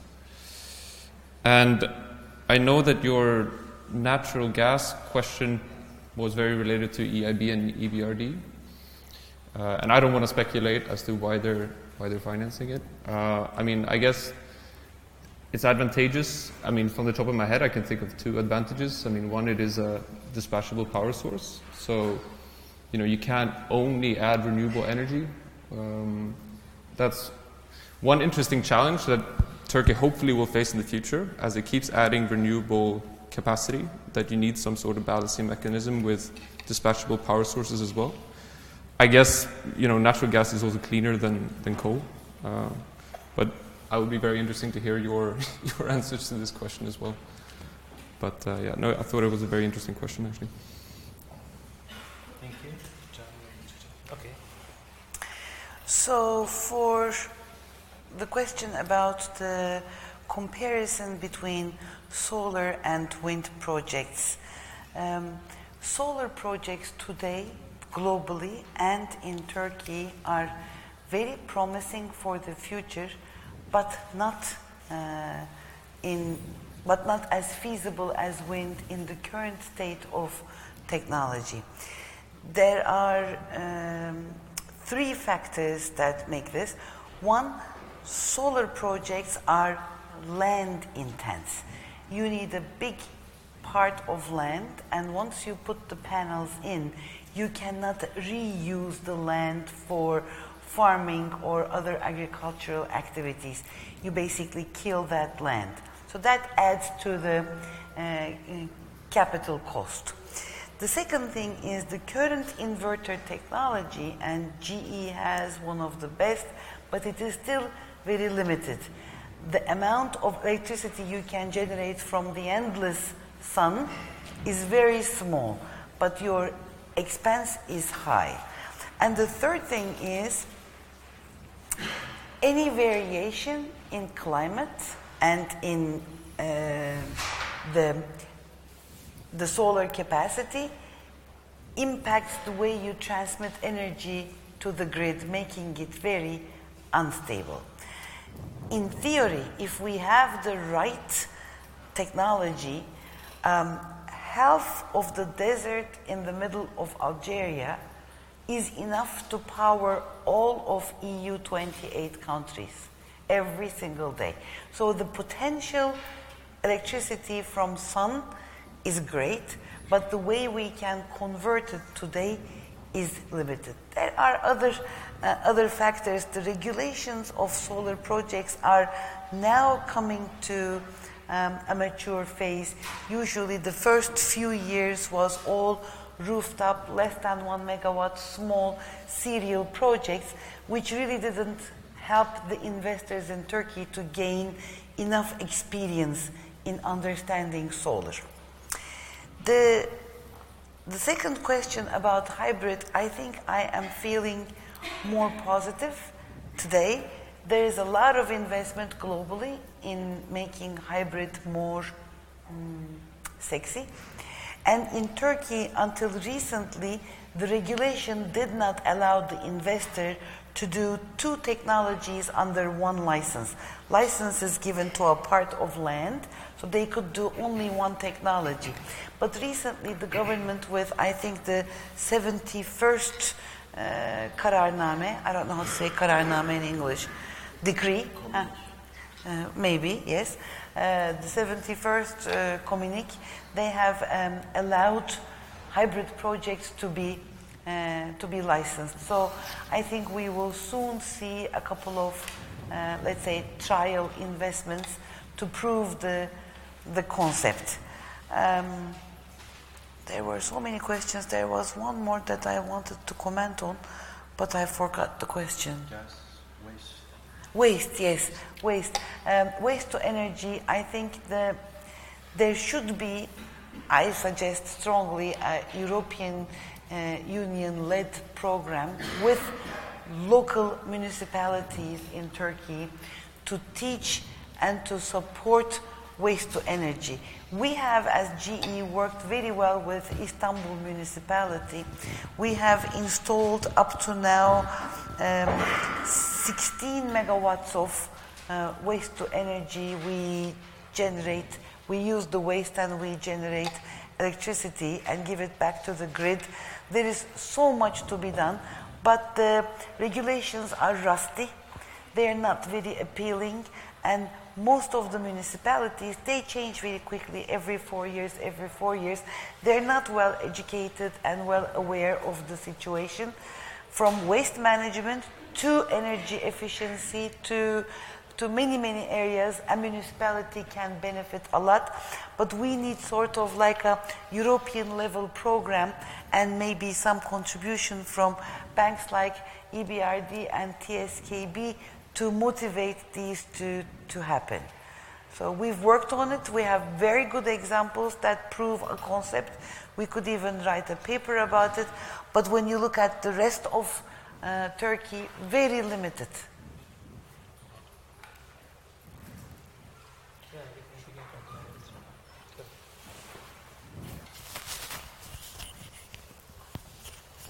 Starting with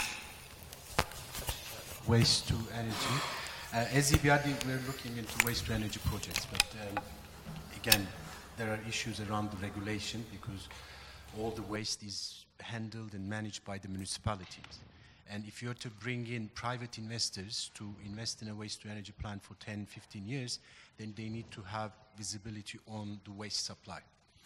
That means a, a very robust, very robust concession agreement with the municipalities, giving them a certainty, giving them the certainty on how much waste they, they will have access to and how that waste will be stored because the, the storage is handled by the municipality and it should be stored in a certain way for, for the investor to uh, take out the gas or, uh, from, from the waste.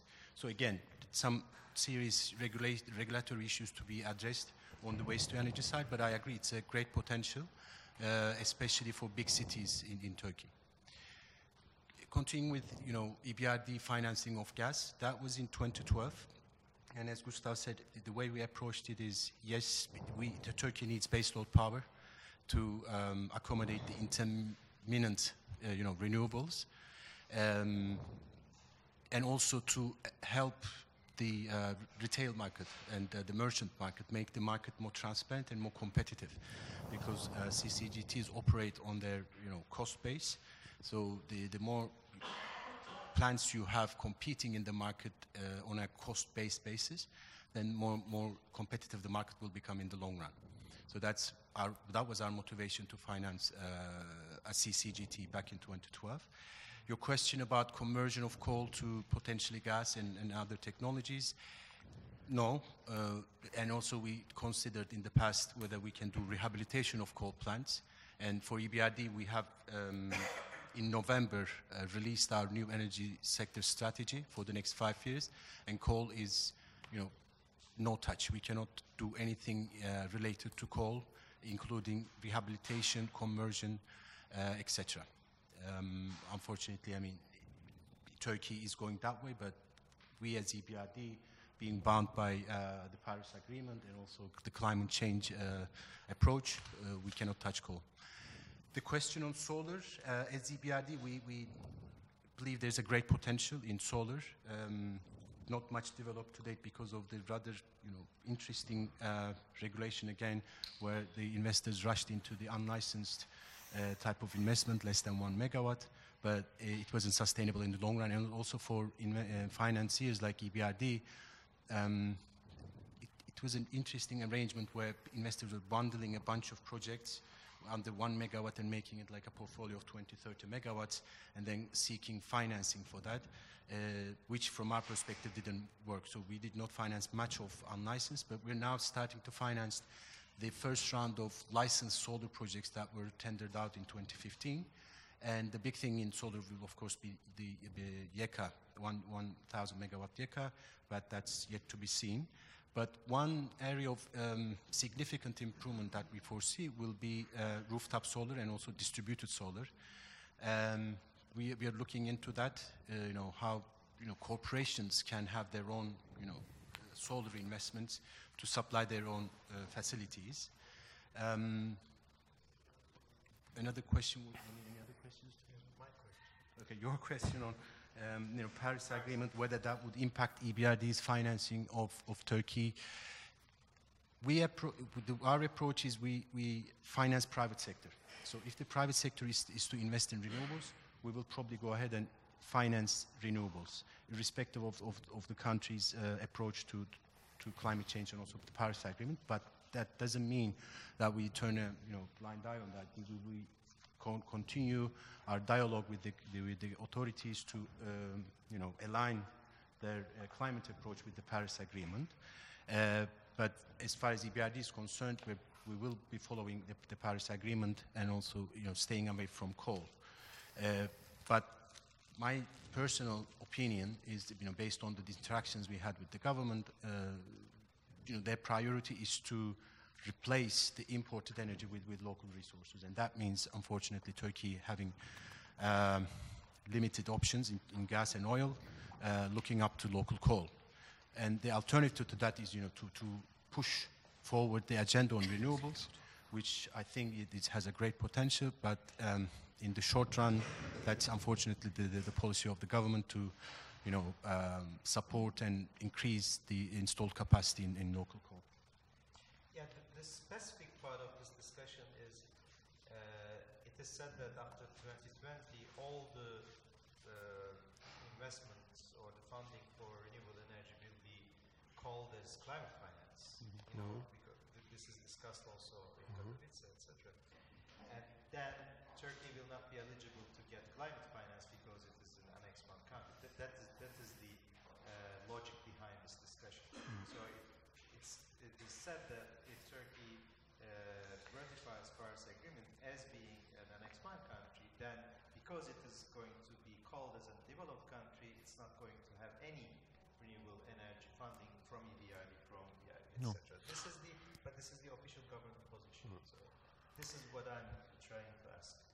I wasn't aware of that government position, to be honest, and it, it sounds quite controversial uh, because, you know, as far as EBRD is concerned, uh, our agenda is climate finance, and as, as long as we finance you know, renewables that support the climate, uh, you know, agenda, climate change agenda, uh, we should continue to, you know, continue financing renewables uh, in Turkey.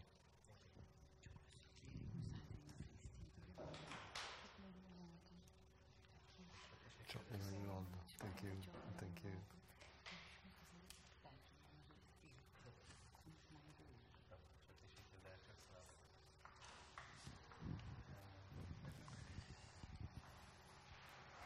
So I try to uh, reply one by one to the points that have been uh, have been mentioned, uh, starting from uh, uh, the coal power plant.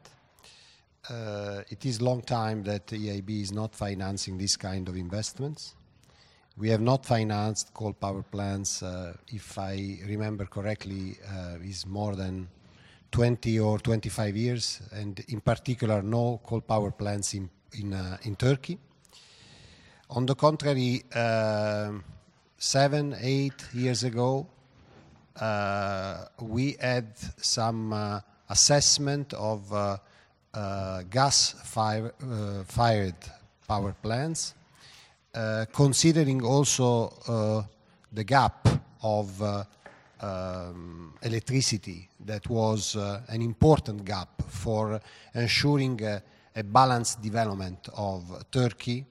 Uh, we decided uh, in 2011, so eight years ago, to provide a long-term uh, support to an European investors that was coming for the first time in Turkey. But after 2011, we have not attached to any gas-fired power plants. And we have seen that in the market, they had a lot of uh, uh, kind of uh, uh, similar projects developed, sometimes also with the contribution of international financing, because there was a real need in the country. Gas is, of course, excluded in general terms, and we have no doubt on that. But sometimes there are uh, uh, strategic considerations, and what uh, in Brussels they consider uh, energy security issues. When we have to deal with energy security issues, then we can do some exceptions because there are geostrategic uh, situations where there is a need of diversification of resources of gas, and this is the case of TANAP. Uh, but apart from that, there are no other exemptions. Um, for uh, uh, the waste, uh, the uh, urban waste and the utilization of the urban waste for producing uh, electricity, this is a huge, there is a huge potential.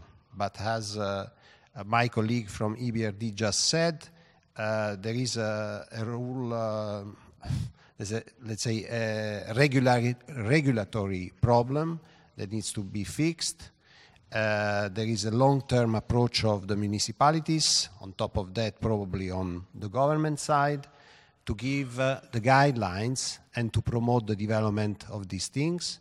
Unfortunately, in the last years, uh, the tendency was more to construct new uh, physical uh, infrastructures in terms of roads, railways, bridges, etc., and not look at the utilization of uh, uh, the urban waste uh, in, a, in a modern approach. But uh, is a, a huge market that sooner or later will develop also in Turkey. Uh, speaking about waste, I would say also we should look at uh, the energy waste we have in the buildings and uh, do an assessment on the public buildings, uh, on the schools, on the hospitals, in general on the public buildings.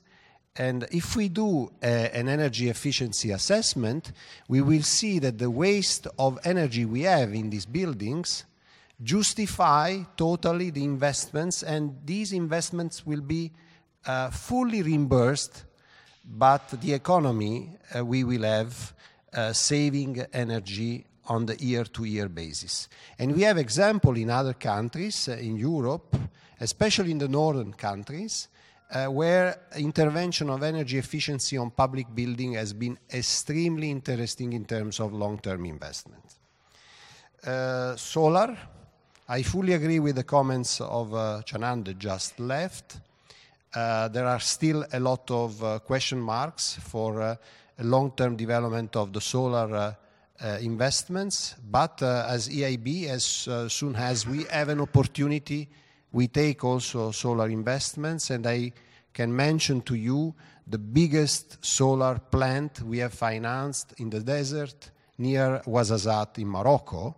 This is one of the examples we show that also solar is possible, but we should have the location that is the right location and uh, solving the kind of problem that have been uh, mentioned. Uh, Turkey and Paris Agreement. To be frank, I have no doubt on the interest that Turkey has to fulfill uh, the Paris Agreement. There is no, let's say, reasons. Uh, um, the reason you mentioned, to be frank with you, I really don't understand why Turkey we will get less resources uh, if uh, they agree and they full uh, uh, sign the Paris Agreement. On the contrary, I would say, in the relation with, with the European Union, uh, not uh, fulfilling the conditions of the Paris Agreement will be more a problem than a solution. Thank you. excuse me. For the solar, I would say nobody mentioned, but if you are uh, financing an unlicensed solar, which is the 99% of Turkey, you don't know what's going to happen after YEKDEM. Uh, are they going to be able to sell electricity? We don't know yet. So uh, that's another issue on the investment side, I would say. Uh, for hybrid, uh, I think it was two months ago, uh, the government announced a project or announced a regulatory thing that hydroelectric power plants with large reservoirs areas can uh, use another source of electricity uh, for internal use, which means that if you have a large reservoir area, you can build a small solar power plant on, on the top of your reservoir area, which brings a hybrid issue. Solar, wind, energy storage, that will be the future of, uh, I would say, it's my personal opinion, that could be the future of uh, electricity sector in Turkey if we want to uh, be aligned with Paris Agreement and COP. Uh, for waste energy, uh, I believe uh, Turkey is buying waste from England, and Norway is Norway is exporting waste. So if we solve the regulatory problems, waste is, uh, even though now nowadays it's more expensive than solar, uh, solar and uh, wind, but it could be a good uh, opportunity to uh, have an electricity security or energy security in Turkey. Uh, for COP, I would mention Fatih Birol, the IEA president. He was talking about if we stop, if we stop financing anything which gives you uh, carbon emission, we cannot even end up with 1.5 degrees at the end of 2030 if we stop everything right now. So it's difficult in Turkey's situation. Uh, the government has, I mean, has discussed to be on the developing side, not the developed side. Uh, I don't know if they're going to be able to do it, but they are trying, I believe. Uh, we will see what's going to happen. Mm, thank you. Thank you. Um, is there anyone who didn't get the answer to his or her question? You didn't?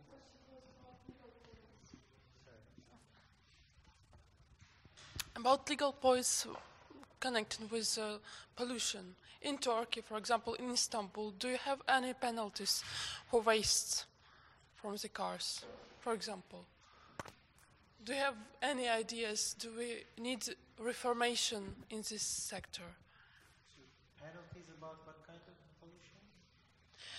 Car, from the car, yes. Unfortunately, uh, unfortunately, there is no uh, clear answer to your question. Um, in Istanbul, uh, the traffic is what we know, uh, there is again a long-term approach.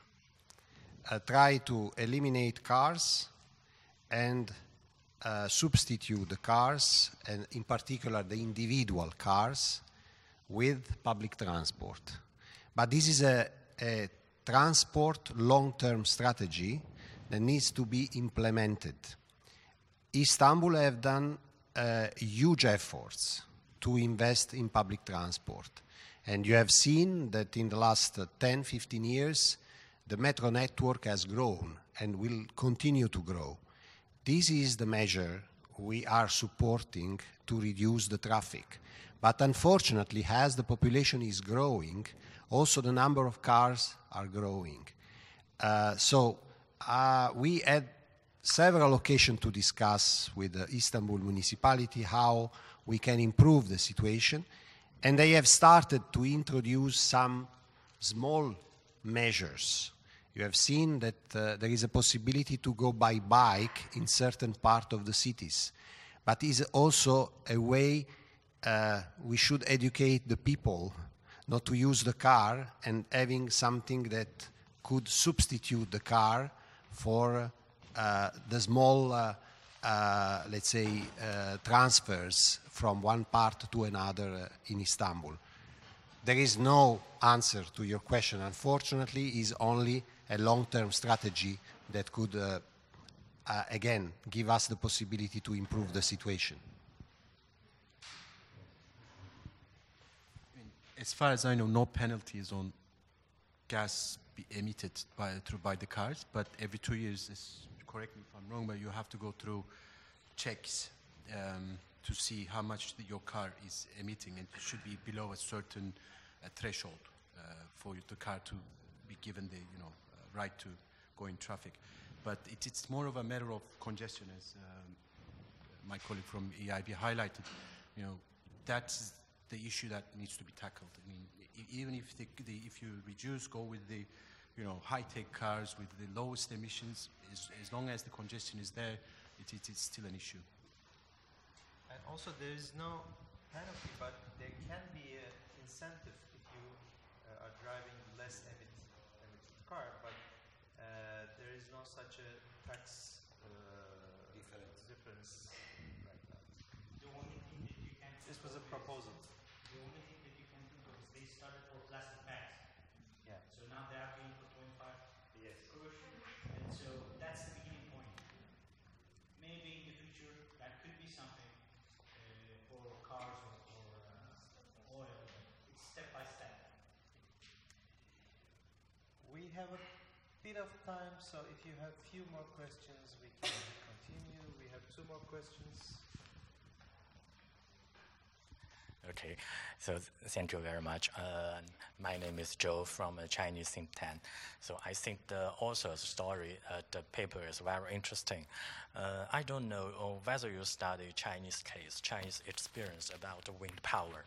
So it's uh, very interesting because 10 years ago, uh, wind power, solar power, nuclear power, uh, are very popular uh, topic in China. But today, after 10 years, wind power in China, uh, it's a, it's, a, it's, a, it's a disaster, I have to say. Because, you know, in the very beginning, in 2008, uh, when Chinese government signed the uh, Paris Treaty, um, government gave lots of money to the private company uh, for booming this, uh, this industry. But the pro- um, I think at least uh, three pro- problems happen in China. The first is the uh, China, uh, China National Grid It's a state-owned company. They dominate the, all the network, the grid of the country. So they don't allow the private companies uh, uh, power, electricity, uh, capacity connect with the national grid.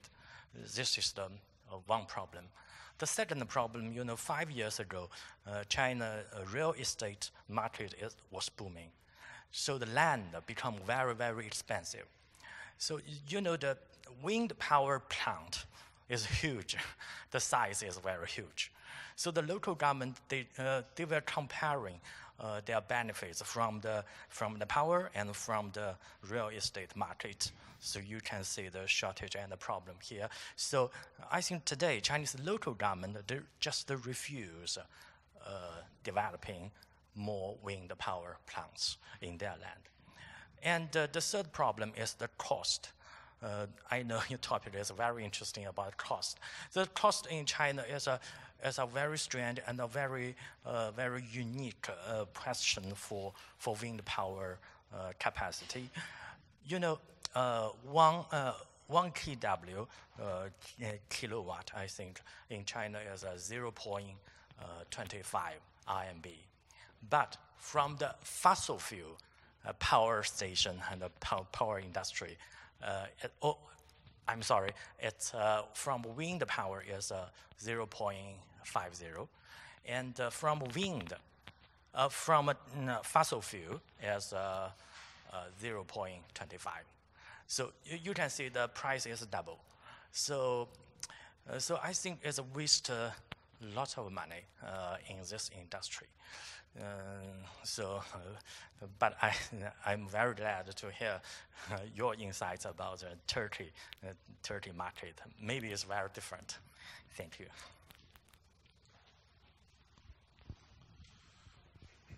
Hello again, it's me Kıvanç from Trans-Pacific Energy.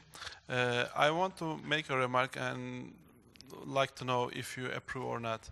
Regarding the Paris Agreement, I think Turkey's main concern is protecting its cement industry and steel industry. Would you agree that? Okay. Is there any other questions? Okay, maybe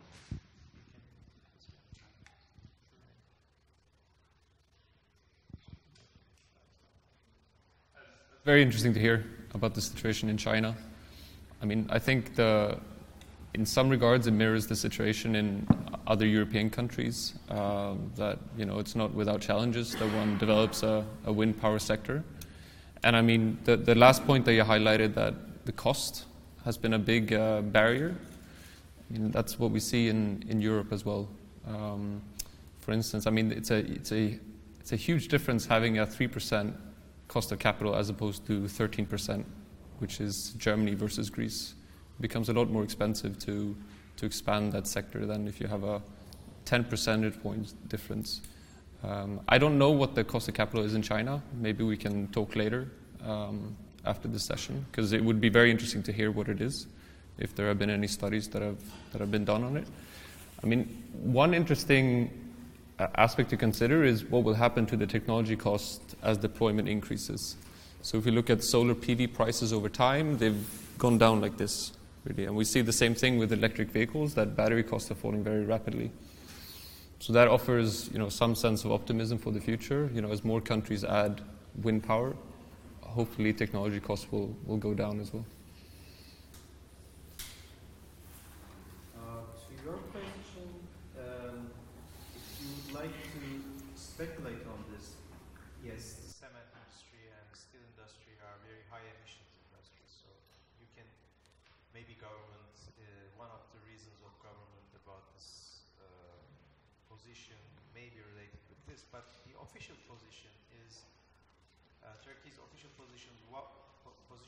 why Turkey is not ratifying Paris Agreement is actually uh, one of them is the, the, one that I mentioned, but the other official position is if Turkey becomes uh, party to Paris Agreement as, as an expand country, uh, in, uh, afterwards, not, not now, but after 2020, other countries can impose Turkey absolute reduction commitment.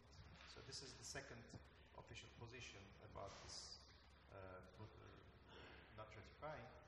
On the other hand, uh, this is not really uh, true because because of the architecture of the Paris Agreement. Paris Agreement is a bottom-up uh, agreement, so none of the countries can really impose any uh, target to any other country, uh, not only in the practice but also in the agreement itself. So uh, it was very interesting from my side that both these investment banks said, the representatives of the bank said, they uh, don't agree about this uh, concern, let's say. So maybe um, we can communicate also with the uh, government about this very interesting topic because this position that I mentioned has been going on since Paris, since 2015. So we are discussing this topic uh, all, all the time with the Ministry of Environment, uh, Ministry of Finance, etc. And this is this is the main reason why Turkey is too shy about uh, climate politics. We, we also communicated several times uh, these messages, and uh, as a conclusion, at least uh, from my side, uh, one other important message for the development of uh, renewable energy market in the country is to review the legislation and uh, regulation on local content. Because local content, like it is uh, foreseen in the last uh, uh, in the last uh, decisions of the government, uh, let's look at the last couple of years, is simply not affordable. This is a, a major obstacle to get long-term financing from international institutions.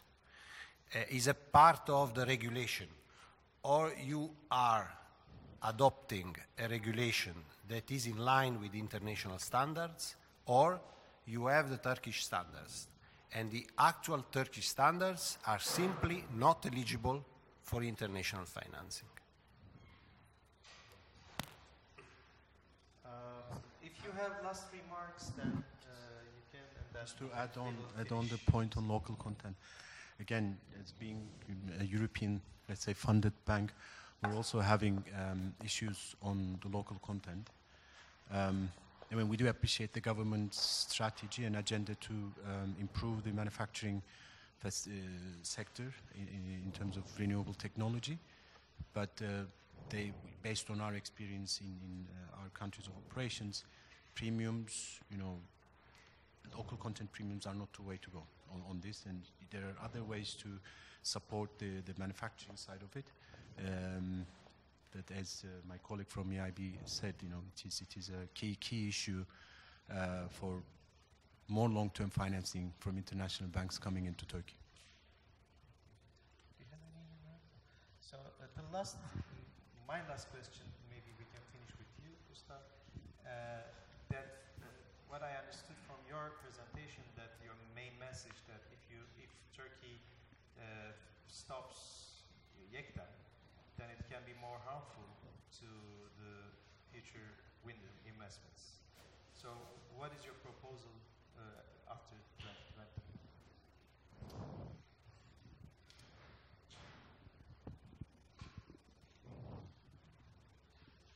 so I mean, YEKDEM will stop after 2020. Um, so th- the the message we were trying to convey is that you need to maintain renewable support. You know, if that comes through another scheme, that's that's good. Uh, but YEKDEM in itself will um, will not uh, continue. And I mean, I, th- I think you can look at it.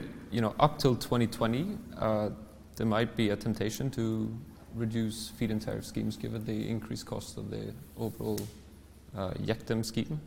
Uh, but we've seen in other countries that that could have some very bad consequences for future investment.